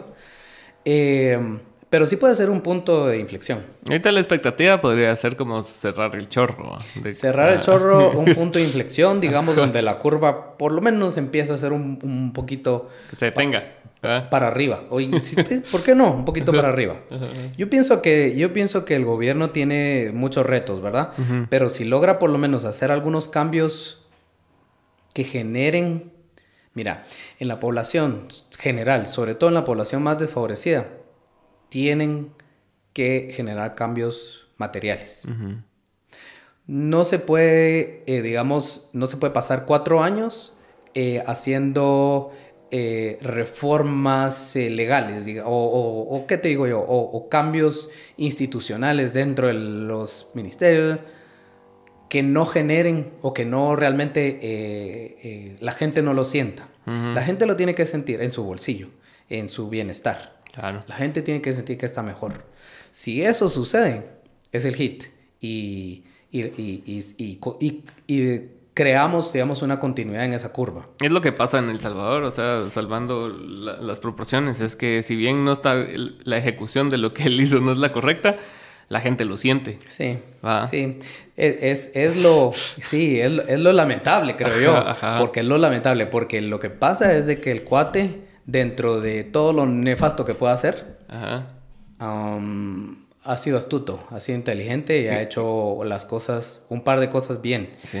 Y entonces cuando tenés una población tan necesitada, tan harta como acabamos de, de- de mencionar también, ¿verdad? Ajá, ajá. Eh, sí, si les generas un cambio, si lo sienten, si es un cambio que lo sientan, ya te digo, no una reforma institucional dentro del ministerio, de no sé qué, que va a dar fruto dentro de Sí, puta, eso no 20 funciona. años. Sí, cabal, no. No, cambios sustanciales, materiales, Cabal. ahora, hoy, este año, o el próximo, o el siguiente, antes de que salgan del gobierno. Entonces, esa población te lo va a, te lo va a agradecer. O sea, Ajá. la gente no es tonta, lo que pasa es que la gente está harta, la gente está... Mira lo que pasa, la verdad, alrededor del mundo. Mira a este peluca, digamos, siendo electo en Argentina. Sí, Pero eso es lo que pasa, es, es que vienen de un hartazgo y vienen de una crisis total. Entonces van a agarrar al, al pisado más antisistema, pues. Van a agarrar al pisado que empieza a... Y, y al final ya hicieron su manualito, ¿verdad? O sea, como que Trump y, y- y todo esto y comenzaron a agarrar. Bolsonaro, digamos, y siguió los pasos de Trump y le rindió frutos. Este otro pendejo también. Y así. Por lo menos para quedar una vez, vaya, después ya. Y así, sí. Ahora, ahora Bukele sí un poquito más. A ver qué pasa con ese vos. A ver qué pasa con ese. O sea, Yo creo que ha sido más, ha sido más inteligente que Trump y que Bolsonaro. yo también. O sea, sí. Yo- no- yo- pero por lo mismo, sí, es más peligroso. potencialmente más peligroso. Exacto. Sí. Sí. Eh, porque al final, si tenés, digamos, un populista pendejo como Trump, Ajá. pues él solito se hace harakiri, ¿verdad? Sí, cabal. Pero eh, si tenés alguien que sí, que sí, que sí es, digamos, mueve un poquito más las pitas, porque viste lo que, o sea, literalmente él mismo generó, o sea, cooptó las cortes y generó Sí. la posibilidad de su propia reelección y se religió. Y bueno, y quién sabe si lo logran sacar de ahí. Ajá. Ahora, mientras la cosa esté, entre comillas, bien, pues todos contentos. Pero lo que pasa con una... Es una cuestión de desgaste, o sea, va a llegar el punto donde ya no van a estar bien, pues. va. Sí, y lo que pasa con una dictadura, lo que pasa cuando no tenés, digamos, li- eh, libertades. O sea, no sé si necesariamente ya le podemos llamar a El Salvador una dictadura. Creo que está jalado. Potencial. Potencial, sí. sí. Eh, pero lo que pasa en esos casos es que, eh, digamos, un día estás del lado bueno del, del, del líder, ¿verdad? Del jefe supremo. Y ese día está todo bien. Y al siguiente ya no. Y entonces ya no tenés recursos. ¿Y quién determina eso? va? Exacto. Él. Y entonces, exacto. Y entonces ya no hay eh, um, una corte que te respalde, ya no hay apelaciones. Ya, o sea, se acabó. Hay una persona que decide y vos o estás bien o estás mal. Entonces, al final lo que creas es un pueblo de, de, de, de, lamebotas y de lacayos, ¿verdad? Que están todo el tiempo y tratando de... O sea, eso es lo que ha pasado en las dictaduras, digamos. Eso es lo que, eso es lo que, lo que termina siendo. Y cualquiera que como, que como, como nosotros, digamos, que somos librepensadores, que nos gusta hablar mierdas, que nos gusta externar nuestra opinión y si estamos en contra lo vamos a decir y no vamos a tener miedo, pues vamos a parar presos o muertos. Entonces ahí es donde, donde todo se va al carajo. Sí, yo, siento que sí. Ahorita Cabal coincide con que está en el lado correcto de la historia por lo que está haciendo, pues porque, o sea, si metes preso a un delincuente, pues no hay más que analizar, va a decir vos, ah, blanco, negro, lo que sea, pues, pero hay otro montón de cosas que tienen un montón de matices que potencialmente os o seguramente van, van, a llegar a eso, o sea, de, de, que alguien que piense diferente a él, mm. alguien que se muestre como oposición, mm. algún periódico, algún periodista, y ya Es que nadie, nadie está en contra con respecto a castigar criminales, ¿verdad? Todo eso, eso, eso cualquiera, en cualquier parte del mundo te dice, sí, bueno, sí, perfecto. El clavo es la forma como lo haces, ¿verdad? Si fuera, si fuera así de fácil como él lo hizo, todos los países lo harían, pues. Claro. Entonces, cuando lo haces con procesos abreviados, sin posibilidad de apelación, ¿verdad? Muchas veces, o sea, literalmente con, con fallas eh, gravísimas en cuanto a, a, derechos humanos eh, en, en, los procesos judiciales. Casi que estás hablando de, no sé, ¿verdad? Tampoco tengo toda la información porque no estoy tan enterado del, del asunto salvadoreño, pero casi que como que estuvieras teniendo... Campo de concentración, ¿eh? No, estos, estos, iba a decir, estos juzgados de, de, juzgados de fuero, digamos, o sea, ah. juzgados eh, que en donde no hay, o sea, hay, hay un juez que determina en cinco minutos si sos culpable o no y listo. O sea, no hay presentación de evidencia, no hay, no hay capacidad de, de, argumentación. Entonces lo que pasa ahí es de que sí vas a meter a un montón de criminales a, al tambo, lo cual eh, que está bien. Pero vas a meter a otro tanto que o están injustamente señalados o aprovechas el manual del dictador ahí, así lo indica, y metes ahí a tu oposición y metes ahí a gente incómoda, gente que no te gusta su línea de pensamiento, ¿verdad? esta, esta gente que te puede hacer ruido o lo que sea. De una vez. Entonces vas, vas creando estas condiciones de, de una dictadura. Y, em, y sí, ¿verdad? Como, como la gente que, que aboga por, que te digo ese tipo de cuestiones o por incluso cosas más drásticas como limpieza social o algo así, les digo, todo el mundo feliz cuando es el otro, pero cuando es tu hijo, cuando es tu familiar, cuando es tu hermano, cuando es tu papá, ¿qué vas a decir? Es que te va a llegar. Ajá, cuando te llegue a vos, ¿qué vas a decir? ¿Y a quién le vas a apelar? ¿Y en qué corte vas a, hacer tu caso? Si no hay. Es, es, que ahí es donde está el problema. Eh, entonces todos creen que que ellos no, que ellos están, son inmunes de alguna manera. Siempre pasa así. Pero no, lo que pasa es que la única forma de, de lograr eh, en, eh, cierta armonía es en un sistema que tenga reglas claras y, que, y en donde opere la justicia. Y es el gran daño realmente que han hecho los golpistas. No van a lograr el golpe, pero sí le han hecho un daño institucional al país terrible que va a durar décadas. Va a durar décadas poderlo revertir. Bueno, pues sí, nada, sí, en qué estábamos. Vos tenés mejor memoria, vos sí te recordás bien en qué íbamos, pero no me recuerdo. estábamos hablando, o sea, estábamos como estirando todavía la línea de, de, lo de Semilla, sí. de y de la, en general, de la, puta, ya no me acuerdo. Sí, ya, ya entré en blanco yo también. Pero me, acuerdo que estábamos hablando de que cómo, cómo ha permeado como el sistema religioso nuestra manera de pensar y también la forma en que votamos y vemos las cosas como buenos y malos. y, hablábamos un poco de las dictaduras, eso era, las dictaduras. Sí, pues de Bukele estábamos hablando. De Bukele, de, Trump, de Milley. Sí, sí, sí, Que está este como que sentimiento reaccionario que la gente quiere quiere como ya no estar en la miseria, pues, y es un sentimiento válido también, pues. 100% válido. Pero antisistema, sobre todo, ¿verdad? Sí. Sentimiento antisistema, que creo que al final de cuentas el sistema, que, que, que, ya, ya lo hablamos hace un ratito, es el sistema mm, como del, capitalismo moderno, ¿verdad? Exacto. Ese es realmente el sistema. Entonces yo creo que también No sé si la política, bueno, mucho menos el tipo de política que esta gente está ofreciendo tiene las respuestas. Más creo que no, ¿verdad? Entonces... Es que es un eh, sentimiento como reaccionario, no tanto de, de alguna propuesta real, sino que simplemente estás cansado de esto. Yo soy diferente. ¿Cómo diferente? Pela. A ver. Pela. Ajá, cabal.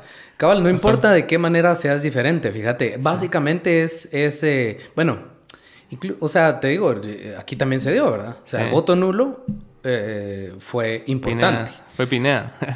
Sí, el voto nulo fue importante. En primera, en primera vuelta, el voto nulo y el voto en blanco creo que ganaron, ¿verdad? Sí. O sea, si juntar los dos. Sí, sí. Eh, eso, eso, es, eso es un buen indicador. Eh, y luego el hecho de que haya ganado Bernardo también es un voto antisistema. Eh, digamos, en mi opinión, en este caso, pues salió bueno el experimento, o sea, salió favorable. Pero ¿qué es lo que hubiera pasado con un cabal, con un, un candidato más reaccionario. sí, ah. así con extravagante, eh, eh, que se sale de las formas. Porque muchas veces eso es todo lo que tienen, ¿verdad? Como que su eh, atractivo no son sus propuestas, no son sus políticas, es solo que se sale las formas, solo que, eh, digamos, o sea, el, pelo, ¿verdad? Su carisma. Que ya lo había, que ya lo había probado, por cierto, Boris Johnson, que ya, ya Trump también, o sea, el pelo de Milley no es nada nuevo, ¿verdad? El pelo de Milley es una copia barata de, los otros pelos, va. El, eso, el pelo extravagante, digamos, y bueno, insultando a todo el mundo, ¿verdad? O sea, saliéndose de las formas eh, a diestra y siniestra, lo cual a mí no me parece mal.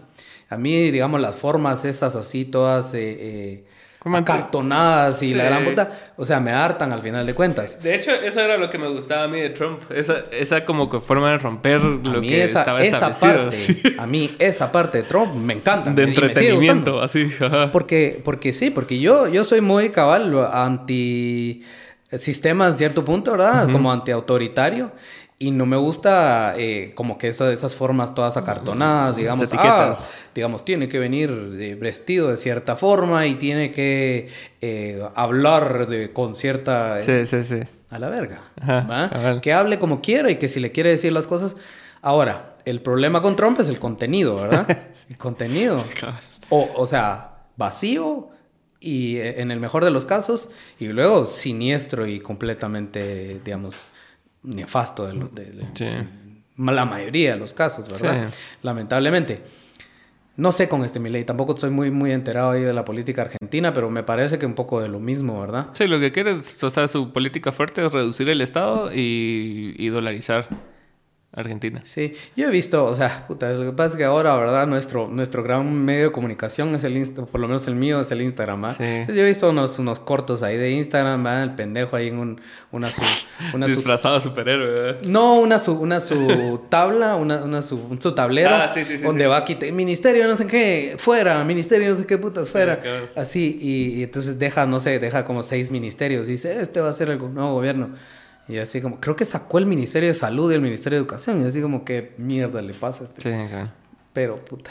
No, sí. Y estaba leyendo en, en El País que estaban hicieron un artículo de que plagió un libro. O sea, su libro, su libro más exitoso pues. es un plagio de de otro que, que tiene un doctorado en México y que no sé qué, y que al final se paró muriendo ese, esa persona primero antes de, de ganar el juicio. Resolver, sí, pues. Ajá, pero tienen así los textos así comparados y solo le cambia un par de palabras, pero ni siquiera es así parafraseando, ah, no, simplemente si el otro decía otro día, él puso durante el día, ¿va? y eso fue su... El siguiente día. Era su gran innovación. Sí, sí. Eh copia, o sea, nuevamente hasta eso, hasta en eso imitando a Trump, ¿verdad? Sí.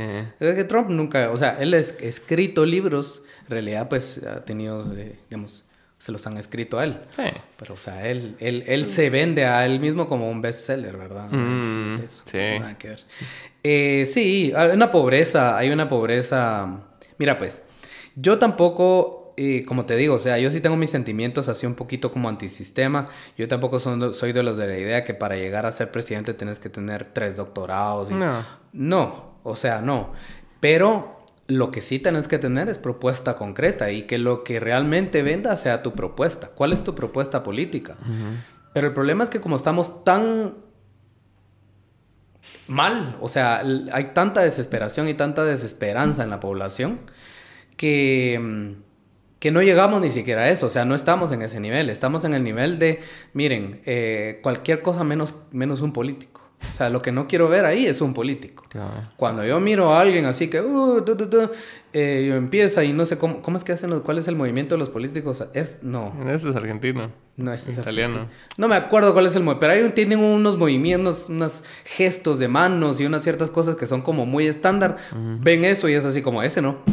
Cualquier otro. Ahí ven, entonces ven un pisado despeluzado y puta, y que habla todo así, que le vale madres, pues. Sí, sí. Y Ahí está. No sé qué está diciendo, ¿verdad? O está, está dijo como tres, cuatro insultos y, y, cosas así. Que me encanta. Sí, porque hoy, hoy salió, creo que es, eh, es, algo que no está a favor de mi ley, pero estaba, o sea, el, medio no, no, estaba a favor de mi ley, pero estaban entrevistando a alguien como que tenía una tienda, algo así, va y le estaban preguntando de por qué votó por mi ley y su, y su razonamiento era de que como va a dolarizar, entonces en lugar de ganar tres pesos, ahora iba a ganar tres dólares. Le tengo malas noticias. Ajá. Entonces toda la mara se queda así, bro, como te explico eh, que así no funciona. Cabal.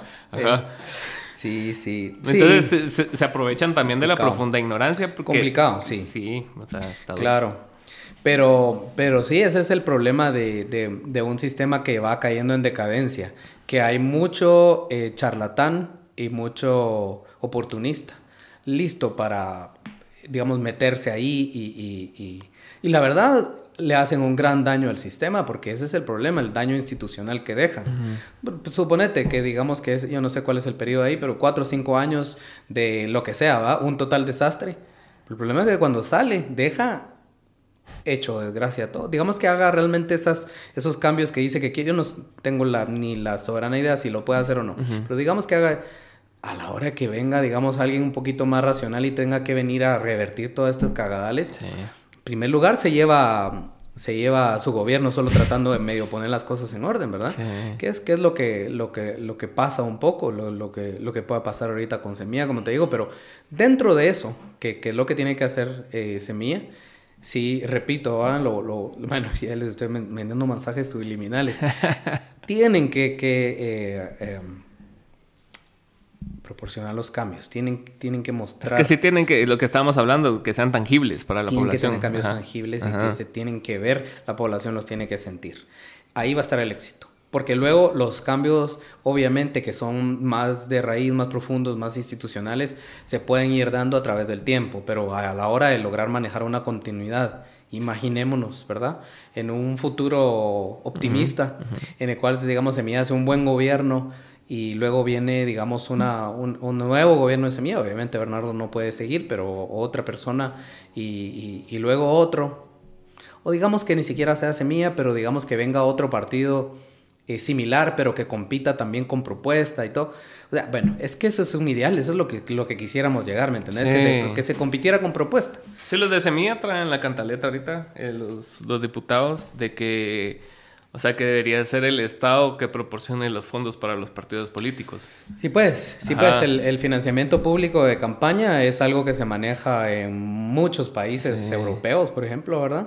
Y así, o sea si bien sí puedes seguir aceptando financiamiento externo, pero que sea mínimo y que no sea como que supeditado. Ah, que yo te dé 100 pesos, pero mira, tenés que darme 7 plazas por estos 100 pesos que yo te estoy dando. Sí, en, en, en, un país... Lo siento muy idealista, pero... no, pero sería bueno. O sea, en un país tan, digamos, donde el, donde el narco... No, y donde el narco es tan eh, fuerte y tiene tanta plata y tanta influencia, yo creo que sería algo excelente, porque ¿cómo evitas ¿verdad? Que se cuele esa plata ahí. ¿Cómo evitas que se cuele esa influencia? Solo de esa manera, sería la única. De lo contrario, siempre van a encontrar una forma de financiar, eh, digamos, sus, eh, eh, sus, sus... representantes. Representantes, sí, la gente que quieren meter y, lo que quieren y lo que quieren hacer, ¿verdad? Los negocios que quieren buscar o la protección que, que necesitan buscar. Y sí, sí, es un, es un problema de largo plazo, que no nos estamos a punto de quitárnoslo acá. ¿no? No, no. es que estamos en medio del corredor y, mientras siga existiendo la, la, estúpida guerra contra las drogas.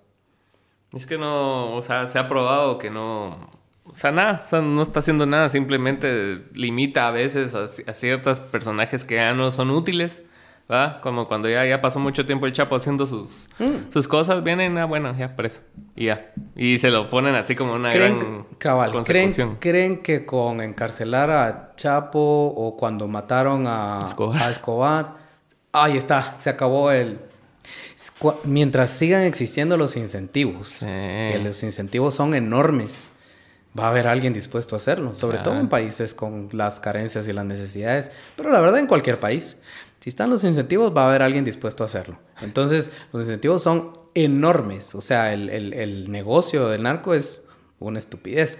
Y el problema es de que no solo los narcos están beneficiando de ese negocio, otros más legítimos, bancos, digamos, sistemas bancarios, políticos, eh, otro montón, eh, pseudoempresarios y lo que querrás, también se benefician de eso. Entonces, hay muchos intereses que no, eh, que no quieren que eso se resuelva, porque obviamente pues se están beneficiando. Es que donde hay dinero, o sea, no, no va a haber solución real a los problemas. No. Va porque hay muchas personas que se benefician de él. Claro.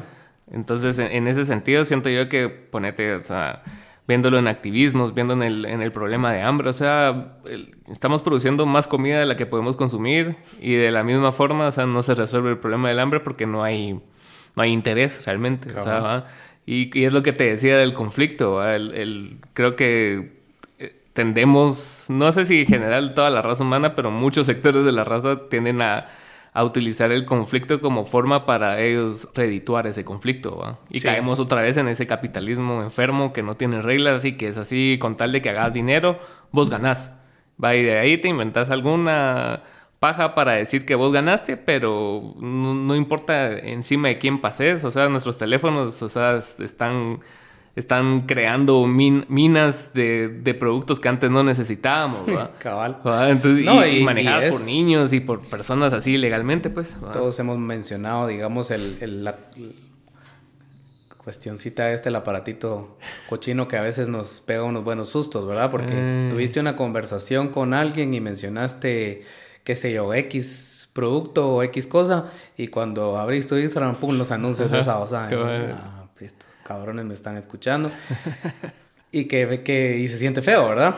La verdad no sé, yo, yo, no, no muy sé eso, no sé si en realidad te está escuchando o igual, el algoritmo te conoce tan bien, o sea, solo con, con, tus búsquedas, con tus likes y todo, ya, ya te conoció también que hasta, hasta se anticipa a lo, que, a lo que querías. Es que, y en eso también lo podemos amarrar con el libre albedrío, porque nosotros, o sea, no tenemos como el la capacidad de entender cómo funciona el algoritmo de tal manera que sabe lo que nosotros queremos cuando ni nosotros sabemos que lo queremos. Mm. ¿Va? Mm. Entonces, así funciona la vida en general. O sea, ponete un, montón de patrones que vos tenés que vos no sabes identificar de búsqueda, de, de, de tus rutinas diarias y todo que vos haces en automático, pero que se van guardando de tal manera que para estos aparatos es más fácil como recabar tu información es así como, mira, vos vas a necesitar esto y vos, pues, como así, que la verdad, eso lo estaba hablando el otro día, pero, y no lo entendemos y así funciona. ajá, por eso te digo que no sé cuál de las dos eh, respuestas es la correcta, pero cualquiera de las dos es bien, eh, es bien jodida. O sea, cualquiera de las dos eh, no es positiva para, para, para los humanos, ¿verdad? Al final creo que hemos creado un sistema y hemos creado tales cosas que no, que nuestra biología no está, no. está preparada para, para, ellos.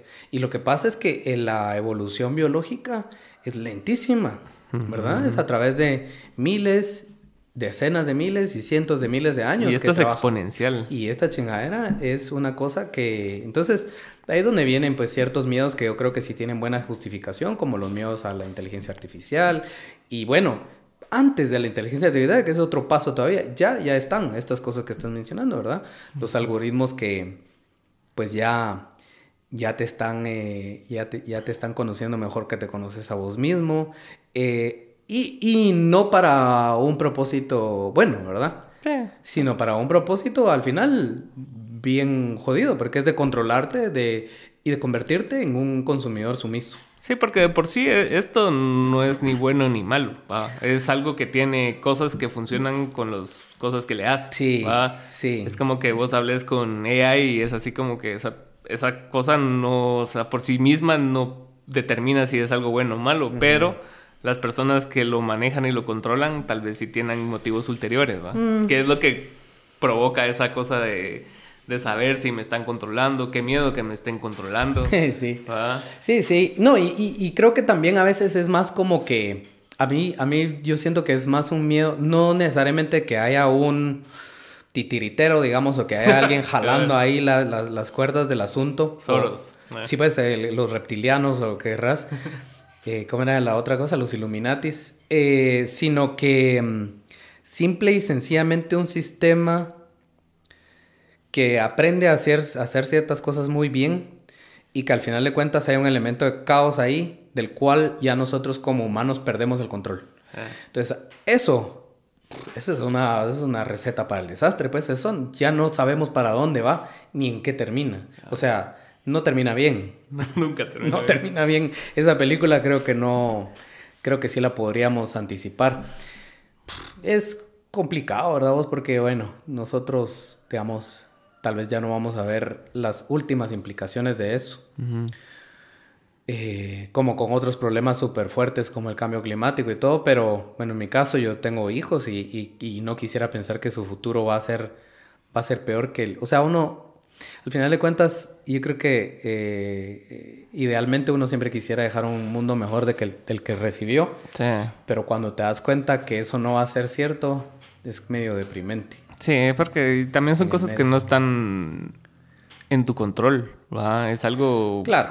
O sea, está la paja esa de que si tú quieres, haces la diferencia, ¿va? Sí. Y, y puede ser en un porcentaje bien mínimo, que sí, pero, o sea, muchos indi- mucho individualismo que, que tenemos, o sea, yo no voy a consumir hoy pajillas, pero después tiran redes al mar y es así como que un gran...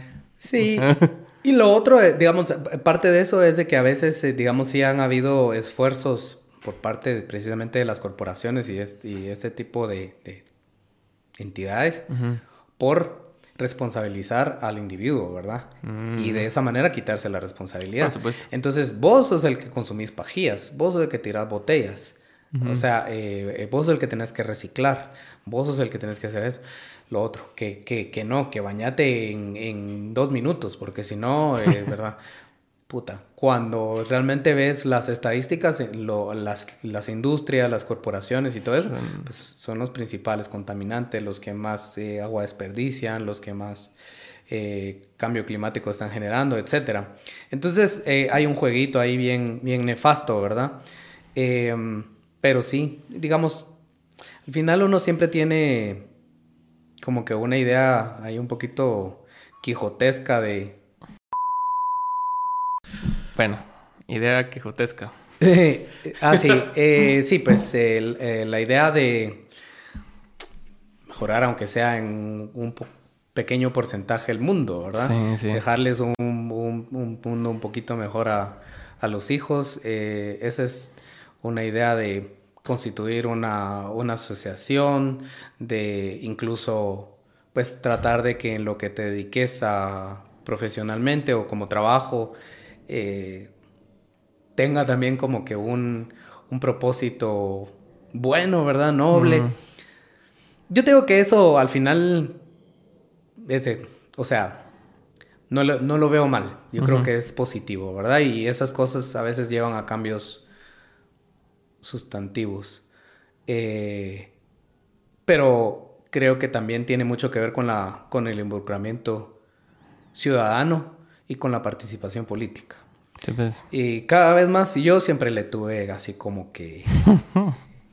es que... Es que en este país siempre te dicen que, y lo siguen diciendo, ¿verdad? No, es que la política es sucia y es que si entras te ensucias.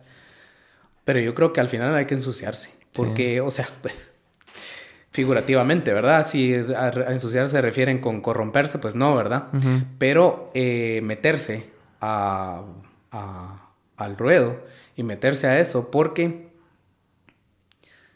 el problema de no ocupar los espacios es que alguien los va a ocupar. Sí. ¿Y quién va a ser ese alguien, verdad? ¿Quién es el que está dispuesto a eh, estar ahí?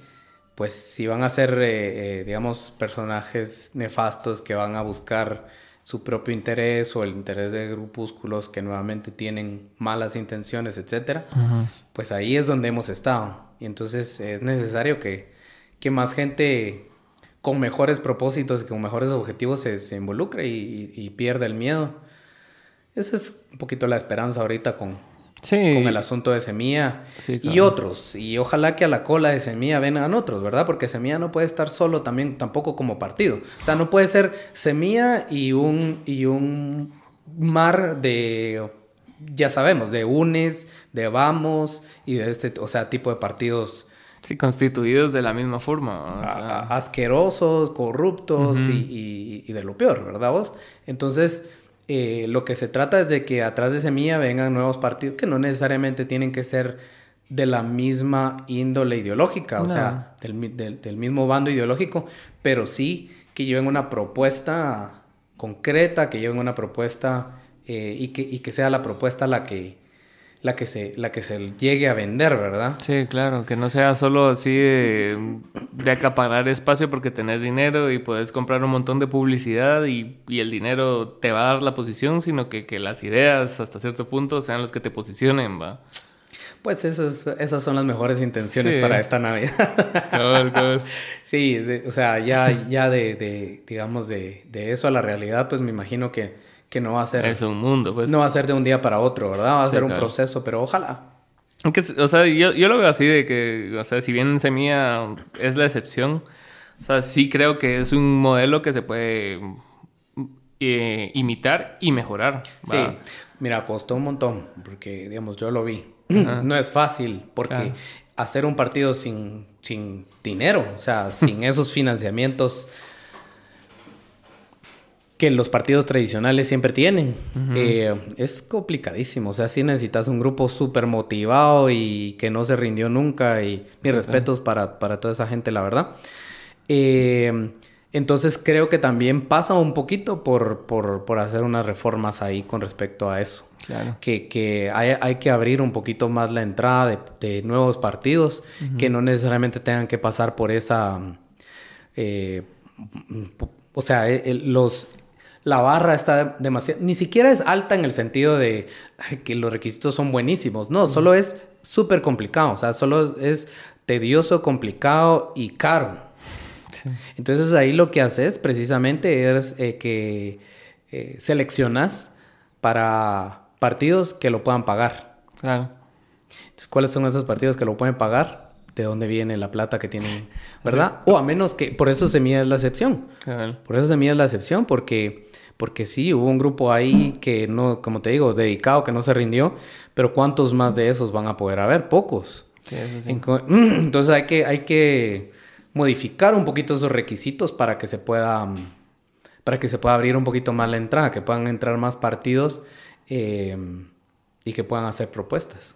Para ir cerrando, eh, te iba a hacer una pregunta. ¿Sí, con, con, respecto a los humanistas, ¿por qué crees que siempre, o sea, eh, las personas cuando están en, en medio de una crisis o cuando están pasando malos momentos, siempre, siempre recurren, si no a la religión, como que a, algún tipo de deidad o espiritualidad. O sea, ¿cuál es tu razonamiento de eso? Mm. Tú ponete cuando alguien tiene problemas así de drogas y está en rehabilitación, siempre así como un poder superior y cosas así. Bueno, a veces es porque es lo que hay, ¿verdad? Como que no hay alternativas. Por ejemplo, en, en eso, en el asunto de alcohólicos anónimos y todas estas normalmente estas tipo de terapias para salir de, abuso de sustancias o cosas así, es como que la única receta que hay disponible es, esta de Alcohólicos Anónimos. Claro. Que por cierto sí está súper basada en...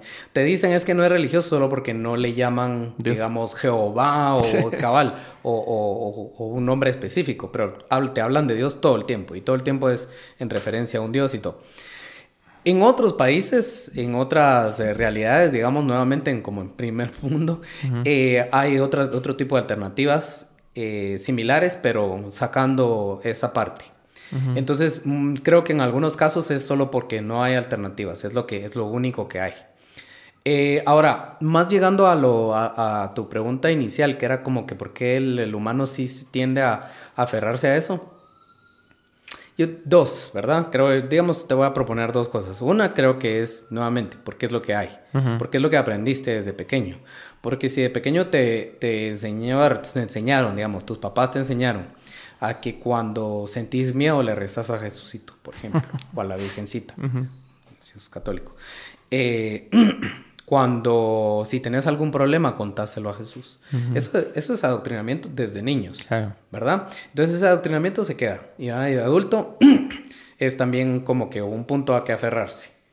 Em, por otro lado, creo que eh, lo que realmente valora el ser humano es el sentido de comunidad. Y muchas veces esa es una parte que hacen bien las, los grupos religiosos, que sí forman comunidad y que sí hay ahí un apoyo y que sí hay un grupo de gente ahí que genuinamente, digamos, te muestra aprecio y te muestra solidaridad y te muestra compasión en un mal momento. Entonces recurrir a eso es lo más natural del mundo. Pero así como es esa comunidad, podría ser otra. Y nuevamente, ¿verdad? Refiriéndome a otras partes del mundo, eh, hay, hay, hay lugares en donde las comunidades son seculares o humanistas incluso. Y e igual la gente recurre a ellas, la gente recurre a, su grupo. Al final de cuentas la gente recurre a su grupo. Digamos, yo he experimentado algunas situaciones difíciles. La muerte de mi hermano tal vez ha sido la, más dura. Y recurrí a, mi grupo, que era mi familia, digamos. Y, y, me, y me aferré y me refugié en ellos, ¿verdad? O sea, nos apoyamos mutuamente. Eh, nunca en ningún momento pasó por mi mente mm, nada más. Sí, claro. Porque no teníamos qué, qué necesidad. O sea, no. Porque no tenía la necesidad. Eh, pero si es lo que sabes, si es lo que aprendiste, pues. Gravitas a eso más fácil. Vas a hacer. Sí, es más fácil. Y luego, como te digo, la parte como que. La contraparte a eso es que sí, muchas veces es como que tu grupo de de apoyo, tu grupo de referencia, ¿verdad? La gente de la iglesia con la que compartís, con la que haces actividades. Yo te cuento que cuando yo era, o sea, nosotros crecimos católicos, yo, yo fui criado católico. Y mis papás, o sea, bueno, nuestra familia era activa en la iglesia. Activa en el sentido de, por ejemplo, eh, mi papá le gustaba mucho organizar eventos deportivos. Entonces organizábamos el campeonato de, de fútbol o de básquetbol o de voleibol de la, de la del, con el grupo de la iglesia.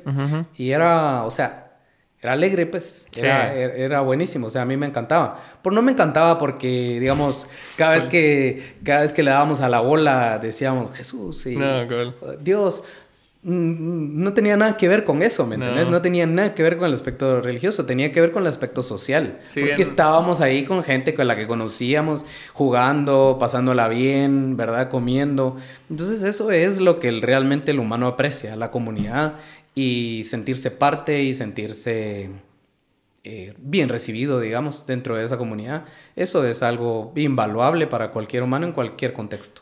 Es que sí, es bastante poderoso, ¿va? Porque si, si, bien se puede desarrollar abajo de la como sombría de, de X iglesia, lo realmente valioso es, es la actividad que estás haciendo, O sea, porque yo también he jugado en torneos así y es así como que lo último que estoy pensando es en la religión. Yo, yo quiero ganar, ¿va? O sea, ¿Sí? quiero jugar Eso bien. estás pasando bien, ¿va?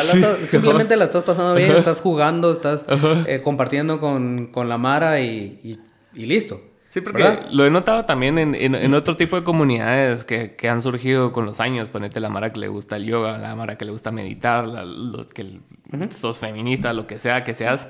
O sea, todo se vuelve como bastante, al final, como una comunidad que comparte los mismos valores y, y, casi que parece religión, pues. O sea... A veces ni siquiera, bueno, algunas veces sí son valores, ¿verdad? Porque, por ejemplo, cuando son como causas sociales, cabal, como bien dijiste, como eh, alrededor de algún activismo de algo o algo así. Pero a veces ni siquiera se, comparten valores, eh, solo hay cosas en común. ¿Verdad? Por ejemplo, a mí me gusta el póker yo tengo un grupo con el que jugamos póker. Es mi grupo de póker, eso es todo. Pero la pasamos bien, o sea, es, algo, es una actividad que me gusta hacer y ya. Eh, igual, practico ciertas artes marciales, tengo mi grupo ahí con el que hacemos eso, es una actividad que me encanta y ya.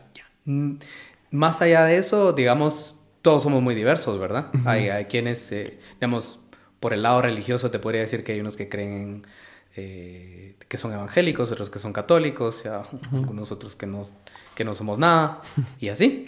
Pero ni siquiera lo sabemos porque no es algo de lo que hablemos, ¿verdad? Sí, no es importante en, en ninguno de esos grupos, exacto, porque lo que nos junta son otras cosas. Y, eh, y, son, y son importantes y cuando estás ahí estás para, estás para pasarla bien, o sea, estás para, para estar un buen momento y, y es importante ese tipo de cosas, ¿verdad? Ahora, sí, tal vez hay grupos que son un poquito más, van más allá, que sí como que van... Nuevamente, ¿verdad? Digamos, en el caso de una crisis muy grande, yo no creo que acudiría a mi grupo de póker. Ajá. ¿Verdad? Eh, entonces sí, pues un par de amigos que son buenos amigos y luego mi familia y deja contar, porque, porque para, para una crisis fuerte, pues eso. Sí, son tus redes de apoyo. Pues, sí, digamos, eh, cabal. Eh, que no, no cuento realmente y, y, no hemos logrado, como te digo, en, eh, tal vez acá en Guate, hacer un grupo tan fuerte, cohesionado. Hay gente con la que me llevo muy bien, hay gente que son mis buenísimos amigos, de mis mejores amigos dentro del grupo humanistas, pero así como decirte que nos reunimos mensualmente o algo así, ni siquiera, pues. La verdad es que después de la pandemia nos, nos costó mucho. Antes de eso íbamos muy bien, en una trayectoria muy buena. Nos estamos juntando con cierta regularidad, estamos haciendo eventos bien chileros. Nosotros hicimos hasta eventos de stand-up antes de que fuera cool. Ya. A ver, prendan. Ya, sí. te voy a decir, te voy a decir. No sé si al final sea bueno sacar, le vamos a preguntar antes, pero nosotros debutamos a uno de los mejores comediantes. ¿A Rob? No. No, aquel ah. ya estaba. Ok, ok. No, pero decime otro, otro buenísimo, pero así, top. Además que sepas que es así como medio de nuestro rollo. Popular de Guate. No sé qué tan popular, pero buenísimo, el de los mejores. No sé, Canchinflin Hero. Ah, eso es, ah, es bueno Ah, Danilo, sí. Sí, buenísimo. Sí, bueno. Danilo es top. Sí, sí. Sí. Pero sí, qué, qué interesante eso de, de, que siempre encontrás intereses en común más allá de, o sea, de, de, la necesidad de tener un credo, porque yo a veces tengo esas discusiones con mi familia, porque mi familia es bien católica, y, y todos llegan a la pregunta de, pero ¿cómo no puedes creer en nada? O sea, siempre tienes que creer en algo, y es así como, pues, no es indispensable, ¿va? O sea Así como vos decidís creer así en una gran mitología de la gran puta que está bien, si a vos te funciona, te funciona. Está bien no creer en ella, ¿va? Y puedes creer en cosas que sí, o sea, como valores, o sea, valores intelectuales, así, la ciencia y cosas así, que vos digas que, o sea, eso me hace más sentido a mí porque tal vez yo necesito que sean cosas más comprobables, más que pensar mágicamente que todo se va a resolver en algún momento porque estoy rezando. Sí, sí, creo que también, también desde esa parte eh, te motiva un poquito más a actuar, a, hacer algo, porque resolver. No estás de, sabes que no hay alguien que va a venir a a rescatarte, cabal. Sabes que esa cuestión donde, no sé cómo es que le llaman, donde todos se van a ir así como chupados para arriba. Abducidos. Ah, no sé cómo es que se llama el asunto eso, no, no, no recuerdo. No sé ah. si es de los católicos o de los evangélicos, pero hay una cosa así como un evento donde todos se van a ir al cielo. Ah, Sabes que eso, digamos, no, no es una realidad. Entonces, de lo contrario, o sea, si vos no pones manos a la obra, si vos no, no tomas cartas en el asunto del cambio climático, de la situación política, de la situación económica, si no mejoras las circunstancias de las personas, nadie más lo va a hacer. Nadie más lo va a hacer. O sea, no hay, no hay tal cosa como, como la, la verdad, la, la, la, o, si, si, existiera ya hubiera sucedido, ¿no? O sea, entonces, ¿de dónde? ¿Por qué tanto? Porque cuando... Lo que pasa es que ahorita ya estamos entrando en discusiones teológicas, pero, ah, pero de repente son interesantes. Porque cuando, cuando, cuando entras a la, digamos, a la discusión con alguien creyente y le, le decís, pero ¿por qué, pero ¿por qué hay sufrimiento? ¿Por qué hay tanto sufrimiento? Como estamos hablando, ¿por qué aquí en Guatemala, en un país tan rico en recursos, etcétera, se está muriendo gente de hambre? O hay niveles de nutrición ridículos, ¿verdad? O sea, niños sufriendo porque no tienen que comer. Es que hay gente mala. Ah, Exacto, o sea, pero te, te, traen unas respuestas, pero es que te dicen es que es el libro albedrío de las personas. ¿Qué libro albedrío de un recién nacido? Ah, pero los papás. O sea que los hijos se están pagando por los papás. O sea, a ver, explícame ese asunto. Al final no tienen explicación, ¿verdad? O sea, o las explicaciones son terribles, son pésimas, ¿verdad? Porque no hay, no hay una respuesta a eso. No hay una respuesta de por qué un Dios benévolo, porque supuestamente eso es, a menos que se tiren a decir, ok, no, resulta que no es un Dios benévolo, es un Dios bastante como el del Antiguo Testamento. Un Dios vengativo, es un, es, ¿va? Si le caes mal te llevó la chingada. Verga. O, o, a veces, o a veces de vez en cuando te va a chingar por joder, así como a Job. sí. Entonces, ah, bueno, si, es, si ese es, si es ese tipo de deidad, bueno, entonces sí tiene sentido, ¿va? Pero la verdad, o sea, hagamos de cuenta que existimos en un universo en el cual ese es el tipo de deidad que existe Ah, pues yo no quiero ser amigo de esa deidad. Ahí que vea que haga. Y si me va a mandar a algún lado, que me mande. Pero yo ya te digo, yo tengo problemas con la autoridad. Para mí los totalitarismos son nefastos eh, y no, no, voy, no, no voy con eso. ¿Verdad? Sí, es que el totalitarismo empieza desde que vos estás preguntando un por qué y te dicen así que, porque sí. porque, Dios. Porque Diosito. porque Dios. Sí, Sí, entonces... Y, puede ser, y no es un argumento, pues. no, no es un argumento. No es un argumento y no tienen argumentos. O sea, ahí se cae todo, ¿verdad? Ahí cuando, cuando realmente les decís, pero ¿por qué eh, ya fuiste a, la unidad de niños con cáncer? ¿Qué hicieron de malo ellos? O sea, ¿qué están pagando o qué? No, pero es que... ¿Es que qué? ¿Qué? Quiero que me digan qué. Dios da sus mejores batallas, así sus peores batallas, sus mejores guerreros. verga, o sea, y vos sabes que, y vos sabes que esa era una de las cuestiones con la, la famosa esta Teresa de Calcuta. Ella, ella no, su objetivo no era reducirle el sufrimiento a las personas. No, pues. Era incluso hasta incrementarlo, porque el sufrimiento era bueno para Dios, era un regalo para Dios el sufrimiento de las personas. Reutilizaban jeringas y todo. O, sea, no les daban tratamiento médico. Había gente ahí que era tratable. Y ella rehusaba darles tratamiento médico porque ese sufrimiento era un regalo para Dios. Y se los decía a los... te quedas como eh, Le nombraron santa, ¿verdad? sí, pues. Y te das cuenta que eso es uno de sus santos. Y es que mucha gente no sabe. Mucha gente no sabe. Mucha gente cree que ella realmente venía y era muy buena y recogía gente de la calle y le daba un hogar y le daba una cama y los, les daban tratamiento médico y les daban comida. Eso no es cierto bajo ningún punto de vista. En realidad era muy, muy oscura la situación eh, de Christopher Hitchens. Que eh, fue un autor eh, uno de mis autores favoritos, por cierto, que escribió un libro sobre, sobre ella, investigativo, pues ella, él fue a los lugares, entrevistó a mucha gente que trabajaba ahí, etc. Y, olvídate, ¿verdad? O sea, una cosa terrible, en realidad. y es que arman castillos de naipes pensando en que nadie los va a descubrir vos. No, pero todo, o sea, todo giraba todo giraba alrededor de una lógica interna, fíjate. O sea, su lógica interna, la lógica de ella, una lógica retorcida, si quieres verlo así, pero una lógica de todos modos, era que, que sí, que ella estaba canalizando ese sufrimiento como un sacrificio. Era literalmente, era un sacrificio para, para como un regalo para Dios, Para, para que Dios les diera bendiciones. Y las bendiciones que le daba Dios era mucho dinero. Y de hecho sí le dio un chingo de dinero. Porque ella le daban dinero de todo lado. Y por cierto lo recibía de cual personaje más tirano y nefasto en el mundo. Sí, cierto. Pero eh, no lo canalizaba, o no, nunca llegó a, a los verdaderamente necesitados. El dinero se lo quedaba a ella y su organización. Y era para que la organización creciera. Y para la iglesia. Pero no para los enfermos y para los que estaban muriendo. Sí, los enfermos eran como la moneda de cambio. Nunca para aminorar su sufrimiento. ¿Verdad? Porque su objetivo no era aminorar su sufrimiento. Su objetivo era canalizar o incluso hasta incrementar ese sufrimiento. Terrible y retorcido, pero esa es una realidad. loco, hay, hay, un podcast que habla acerca de, eso que se llama Herejes. ¿Has visto Herejes? No, no.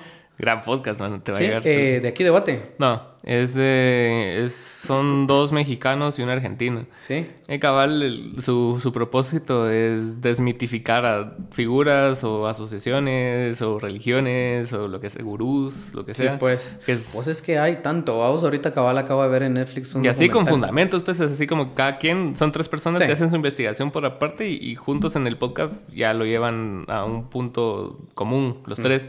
Pero uno dice, ah, no, yo encontré esto lo de las agujas, yo encontré esto que le dio dinero a, el dictador tal, le dio dinero y así, y van armando así el podcast como de hora y media hablando acerca de eso. Sí, pues. Lo que te iba a decir es de que eh, sí, cabal, eh, ahorita acabo de ver un, o no lo he visto pues, pero vi como el primer episodio de una cosa que se llama Twin Flames. eh, ¿Ok? Llamas no sé qué, llamas a mí. Llamas gemelas. llamas Sí. gemelas, llamas gemelas, sí. Así se llama, el- así se llama el, el documental. Y es de una, una secta, o sea, un como, ¿cómo se dice? ¿Culto o secta? ¿O es lo mismo? Es no, no es lo mismo, ¿verdad? No es diferente. No me sé muy bien la, cuál es la distinción ahí, pero es como una secta, digamos, en donde eh, ellos comenzaron con un Secta, ponete el Opus Dei. Sí, Que entonces está ya viste. en el ala de Pero la- luego también le llaman culto, también le llaman a como... Es que no sé. Busquemos. Eh, vamos a tener que googlearlo. por ahí. Pero independientemente, el rollo era de que estos cuates, sabemos una pareja, un hombre y una mujer, Ajá. crearon un, eh, un rollo todo alrededor de encontrarle como el alma gemela, Ujú, o sea, la pareja ideal a las personas. ujú. eh, a través de, o sea, de nada, ¿verdad? De, de- de que ellos tenían poderes. Al principio eran como poderes sobrenaturales no definidos, pero poco a poco se fueron dando cuenta que si eran religión, pagaban menos impuestos y tenían un montón de beneficios, etc. Se volvieron religión, se tiraron al rollo de decir que Dios los había invocado. Tanto así que el cuate ya ahorita donde me quedé, como que ya se estaba autodenominando la segunda venida de Jesús y la gran puta. Pero, o sea, lo que te llama la atención ahí es, quiero quién cae en estas babosadas. Y lo que resulta es que mucha gente es vulnerable, mucha gente tiene necesidad de creer en algo, mucha gente tiene, eh, está sufriendo en la vida o tiene problemas. Necesito esa comunidad también. Necesita algo, vos necesita algo a que aferrarse. Y qué mejor que te digan, mire, nosotros eh, por una cuota razonable le vamos a conseguir al amor de su vida, a, la, a su alma gemela. Por supuesto, a veces nos, podemos reír y yo digo, ¿quién chingados cree en eso? Pero, pero sí hay gente, hay gente que está desesperada. Aquí está bien. Te voy a decir. Bueno, la palabra secta que tiene que ver con una escuela de pensamiento es un término subjetivo que puede aplicarse a una fe religiosa de denominación o puede referirse a un grupo disidente herético. A veces hay una connotación de desaprobación similar a las herejías destructoras, bla, bla, bla. Va. En contraposición, la palabra culto tiene siempre una connotación negativa. O sea, la connotación es la diferencia entre uno y otro. Pero ¿por qué los evangélicos le llaman culto? Los evangélicos a su... A su... Tal vez en el, en el sentido literal sí signifique algo así. de- Bueno, eh, tal vez eso es lo que me genera, pero ya, pero, pero bueno, creo que medio salimos de la duda. Sí. Entonces sí, es una secta, una Ajá. secta. Literalmente esa cuestión era una secta. Y han habido un montón, vamos. Hay una que se llama Old Country, también está en es buenísimo Cabal. ese documental. Me Loco, encantó. man. Alrededor de una figura que, por cierto, mucha gente todavía lo sigue. El, el, Osho. es el Osho. Sí. Publicó un montón de libros y hay gente que, que, que lo... A mí alguien me regaló una vez un libro de él, ¿sabes? ¿Quién? Alguien me regaló Ah. un libro de Ocho. Ah, sí. No lo leí, pero fue así como que, ah, curioso. Sí, sí, me, me llama. Yo lo leería. Yo leí, por ejemplo, yo leí el, eh, un libro de esto. ¿Has, has escuchado los hombres de negocios del Evangelio completo? Algo así creo que se llama. No. Mira, pues es un rollo bien raro porque al final es un montón de gente que pues son como empresarios, ¿verdad? Hombres, eso sí, exclusivamente para hombres. No por- Patriarcado. Sí, no sé por qué, ¿verdad vos? Pero bueno. Em, y, y tienen su... O sea, sí hay un... Hay un tal Demos Shakarian que fue como el que creó el asunto, ¿verdad? Y lo creó en una mezcla, hizo, hizo ahí un- una submezcla entre religión, espiritualismo y, y negocios. Ajá. Y escribió un libro, se llama El hombre más feliz del mundo o algo así. Ok. Y me dio curiosidad, lo leí, porque una vez me invitaron a esa chingadera. Fui y me quisieron, ya sabes, cuando te ponen las manos encima y te quieren botar. Ah. Pero te botan solo porque primero te juntan los pies, luego se pone un- un- un- alguien atrás tuyo que te pone así como las manos en la espalda y luego te empujan. Entonces, pues, normalmente la gente pierde el equilibrio Y por evitar bochorno, como que, ¿me entendés? Se hace el que se cayó y se queda un rato ahí y luego se levanta. Te estoy hablando de alguien que no está participando dentro del asunto, ¿va?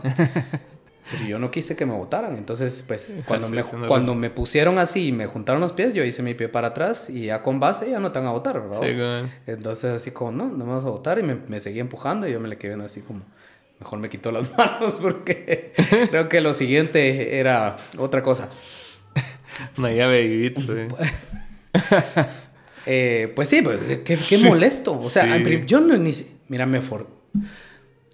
Lo que pasa es que uno a veces está en un... Yo sí entiendo de la presión social, todos la entendemos, la presión social, ¿verdad? Sí, claro. Al final yo ya estaba ahí, había accedido a estar ahí y bueno, y mira, hay que pasar, y yo no sabía a qué, pasar a qué, ¿verdad? Pero entonces, bueno, pasé, hice la cola, y que sí cuando me di cuenta, pues era pasar para que te pusieran las manos y te cayeras. Y dije, pues, pues no, pero no me salía de la cola tampoco. Mm, ¿Me cachas? Ahí es donde está esa presión social. O sea, yo sabía que no me iban a estar votando porque a la chingada con eso. Pero ¿por qué putas no me salía de la cola y me fui a sentar de regreso? Son de esas cosas que después te sentís mal por no hacerlas, ¿no? así como porque chingados yo seguí la cola, ¿verdad? Ajá. Ajá, ¿por qué seguí la cola? Pero porque estás adentro del culto, Pero te das, cuenta que, que, que, esa naturaleza eh, humana, esa, esa naturaleza de simio, si quieres verlo así. De seguir, ¿va? Sí. Eh, eh, eh, es bien, o sea, hasta, hasta los que nos la llevamos de libre pensadores y todo lo que querrás. No. no, la podemos escapar. No la podemos escapar. Hay ciertos momentos, pero igual, ¿verdad? Hasta cierto límite también. Porque ya eso de que me estuvieran tirando, pues ya no. Pero lo que te digo es que yo me leí el librito de Moshe es una poquitita de este tamaño una loquera, vamos. O sea, al final una secta, ¿va? al final una secta. Pero la han ido como... Te la venden bien distinto. Algún día vas a escuchar de eso, te vas a recordar. Eh, es, eh, es, todo un rollo. Porque te dicen así como, no, no, no, es que es una cuestión... Es para hacer negocios. Y la... Pues es... o sea... Nada. Sí, sí te tiran mucho. Te tiran bien pesado todo el adoctrinamiento religioso y todo te dicen que es no religioso porque no tienen denominación. O sea, te aceptan católicos, evangélicos, pero sí es cristiano 100%. Pues. O sea, tampoco si llegas así como, pero ¿y Alá qué putas? O, ¿Y Vishnu qué chingados? No, no. Y Belcebú, Menos ahí, pero mire. Yo. Mi Bafomet, ¿dónde idolatro a Bafomet. Joven. La salida está por allá. ¿Verdad? Porque si no. tampoco es ese nivel de tolerancia. En fin. Sí, el, el, satanismo también daría para, para otro podcast, la verdad. Sí, mira, a mí me da risa, vamos. O sea, lo considero como una cuestión como bien disruptiva. Y... Pero obviamente, pues nosotros como humanistas nos consideramos como la versión más seria de eso, ¿va? Sí, cabrón. O sea, porque eso ellos lo que están haciendo es como una parodia. Sí hay otros, están los pastafarianos, por ejemplo. Sí, porque realmente comprueban de que no hay, no hay libertad de culto. Exacto. Ah, o sea, si vos quieres tener tu estatua de Bafumet aquí en el jardín, te arman un gran pijeo y la quitas, porque la quitas. Pues, y sin embargo, ahí andan poniendo vírgenes por todos lados y lo que queda. Hay, hay, una valla ahí, se nota que está así la bandera de Israel un corazoncito y dice así como que no sé qué yo al Estado de Israel porque no sé qué verga, dice. Y así como, irrelevante para Guatemala esa mierda. Sí, pues, sí, pues, pero, pero ahí están, ¿verdad? Ahí, están porque, porque parte de su, de su ideología religiosa es que ahí se va a dar la batalla al final de los tiempos y por lo tanto, pero sabes que así es, ¿verdad? Que esa es la justificación, digamos, para muchos evangélicos de que el Estado de Israel debe estar ahí. Que cuando llegue la batalla final y el final de los tiempos, Israel, o sea, los judíos, tienen que estar en la tierra prometida. Vergueos que solo ellos, man. Pero bueno, ¿dónde, ¿dónde te seguimos? Y a Humanistas y a todo lo que... Humanistas, eh, estamos en Facebook como Humanistas Guatemala, estamos en Twitter como arroba Humanistas Guate y estamos en Instagram como Humanistas Guatemala también. ¿Y yo tengo redes o no tengo redes? Yo tengo redes... ¿Sí o no? Arroba... no. Algo. David, Pineda. Mucho gusto. Yo, no, no soy influencer definitivamente. Pero pues, gracias por ver. Buena onda. Dale.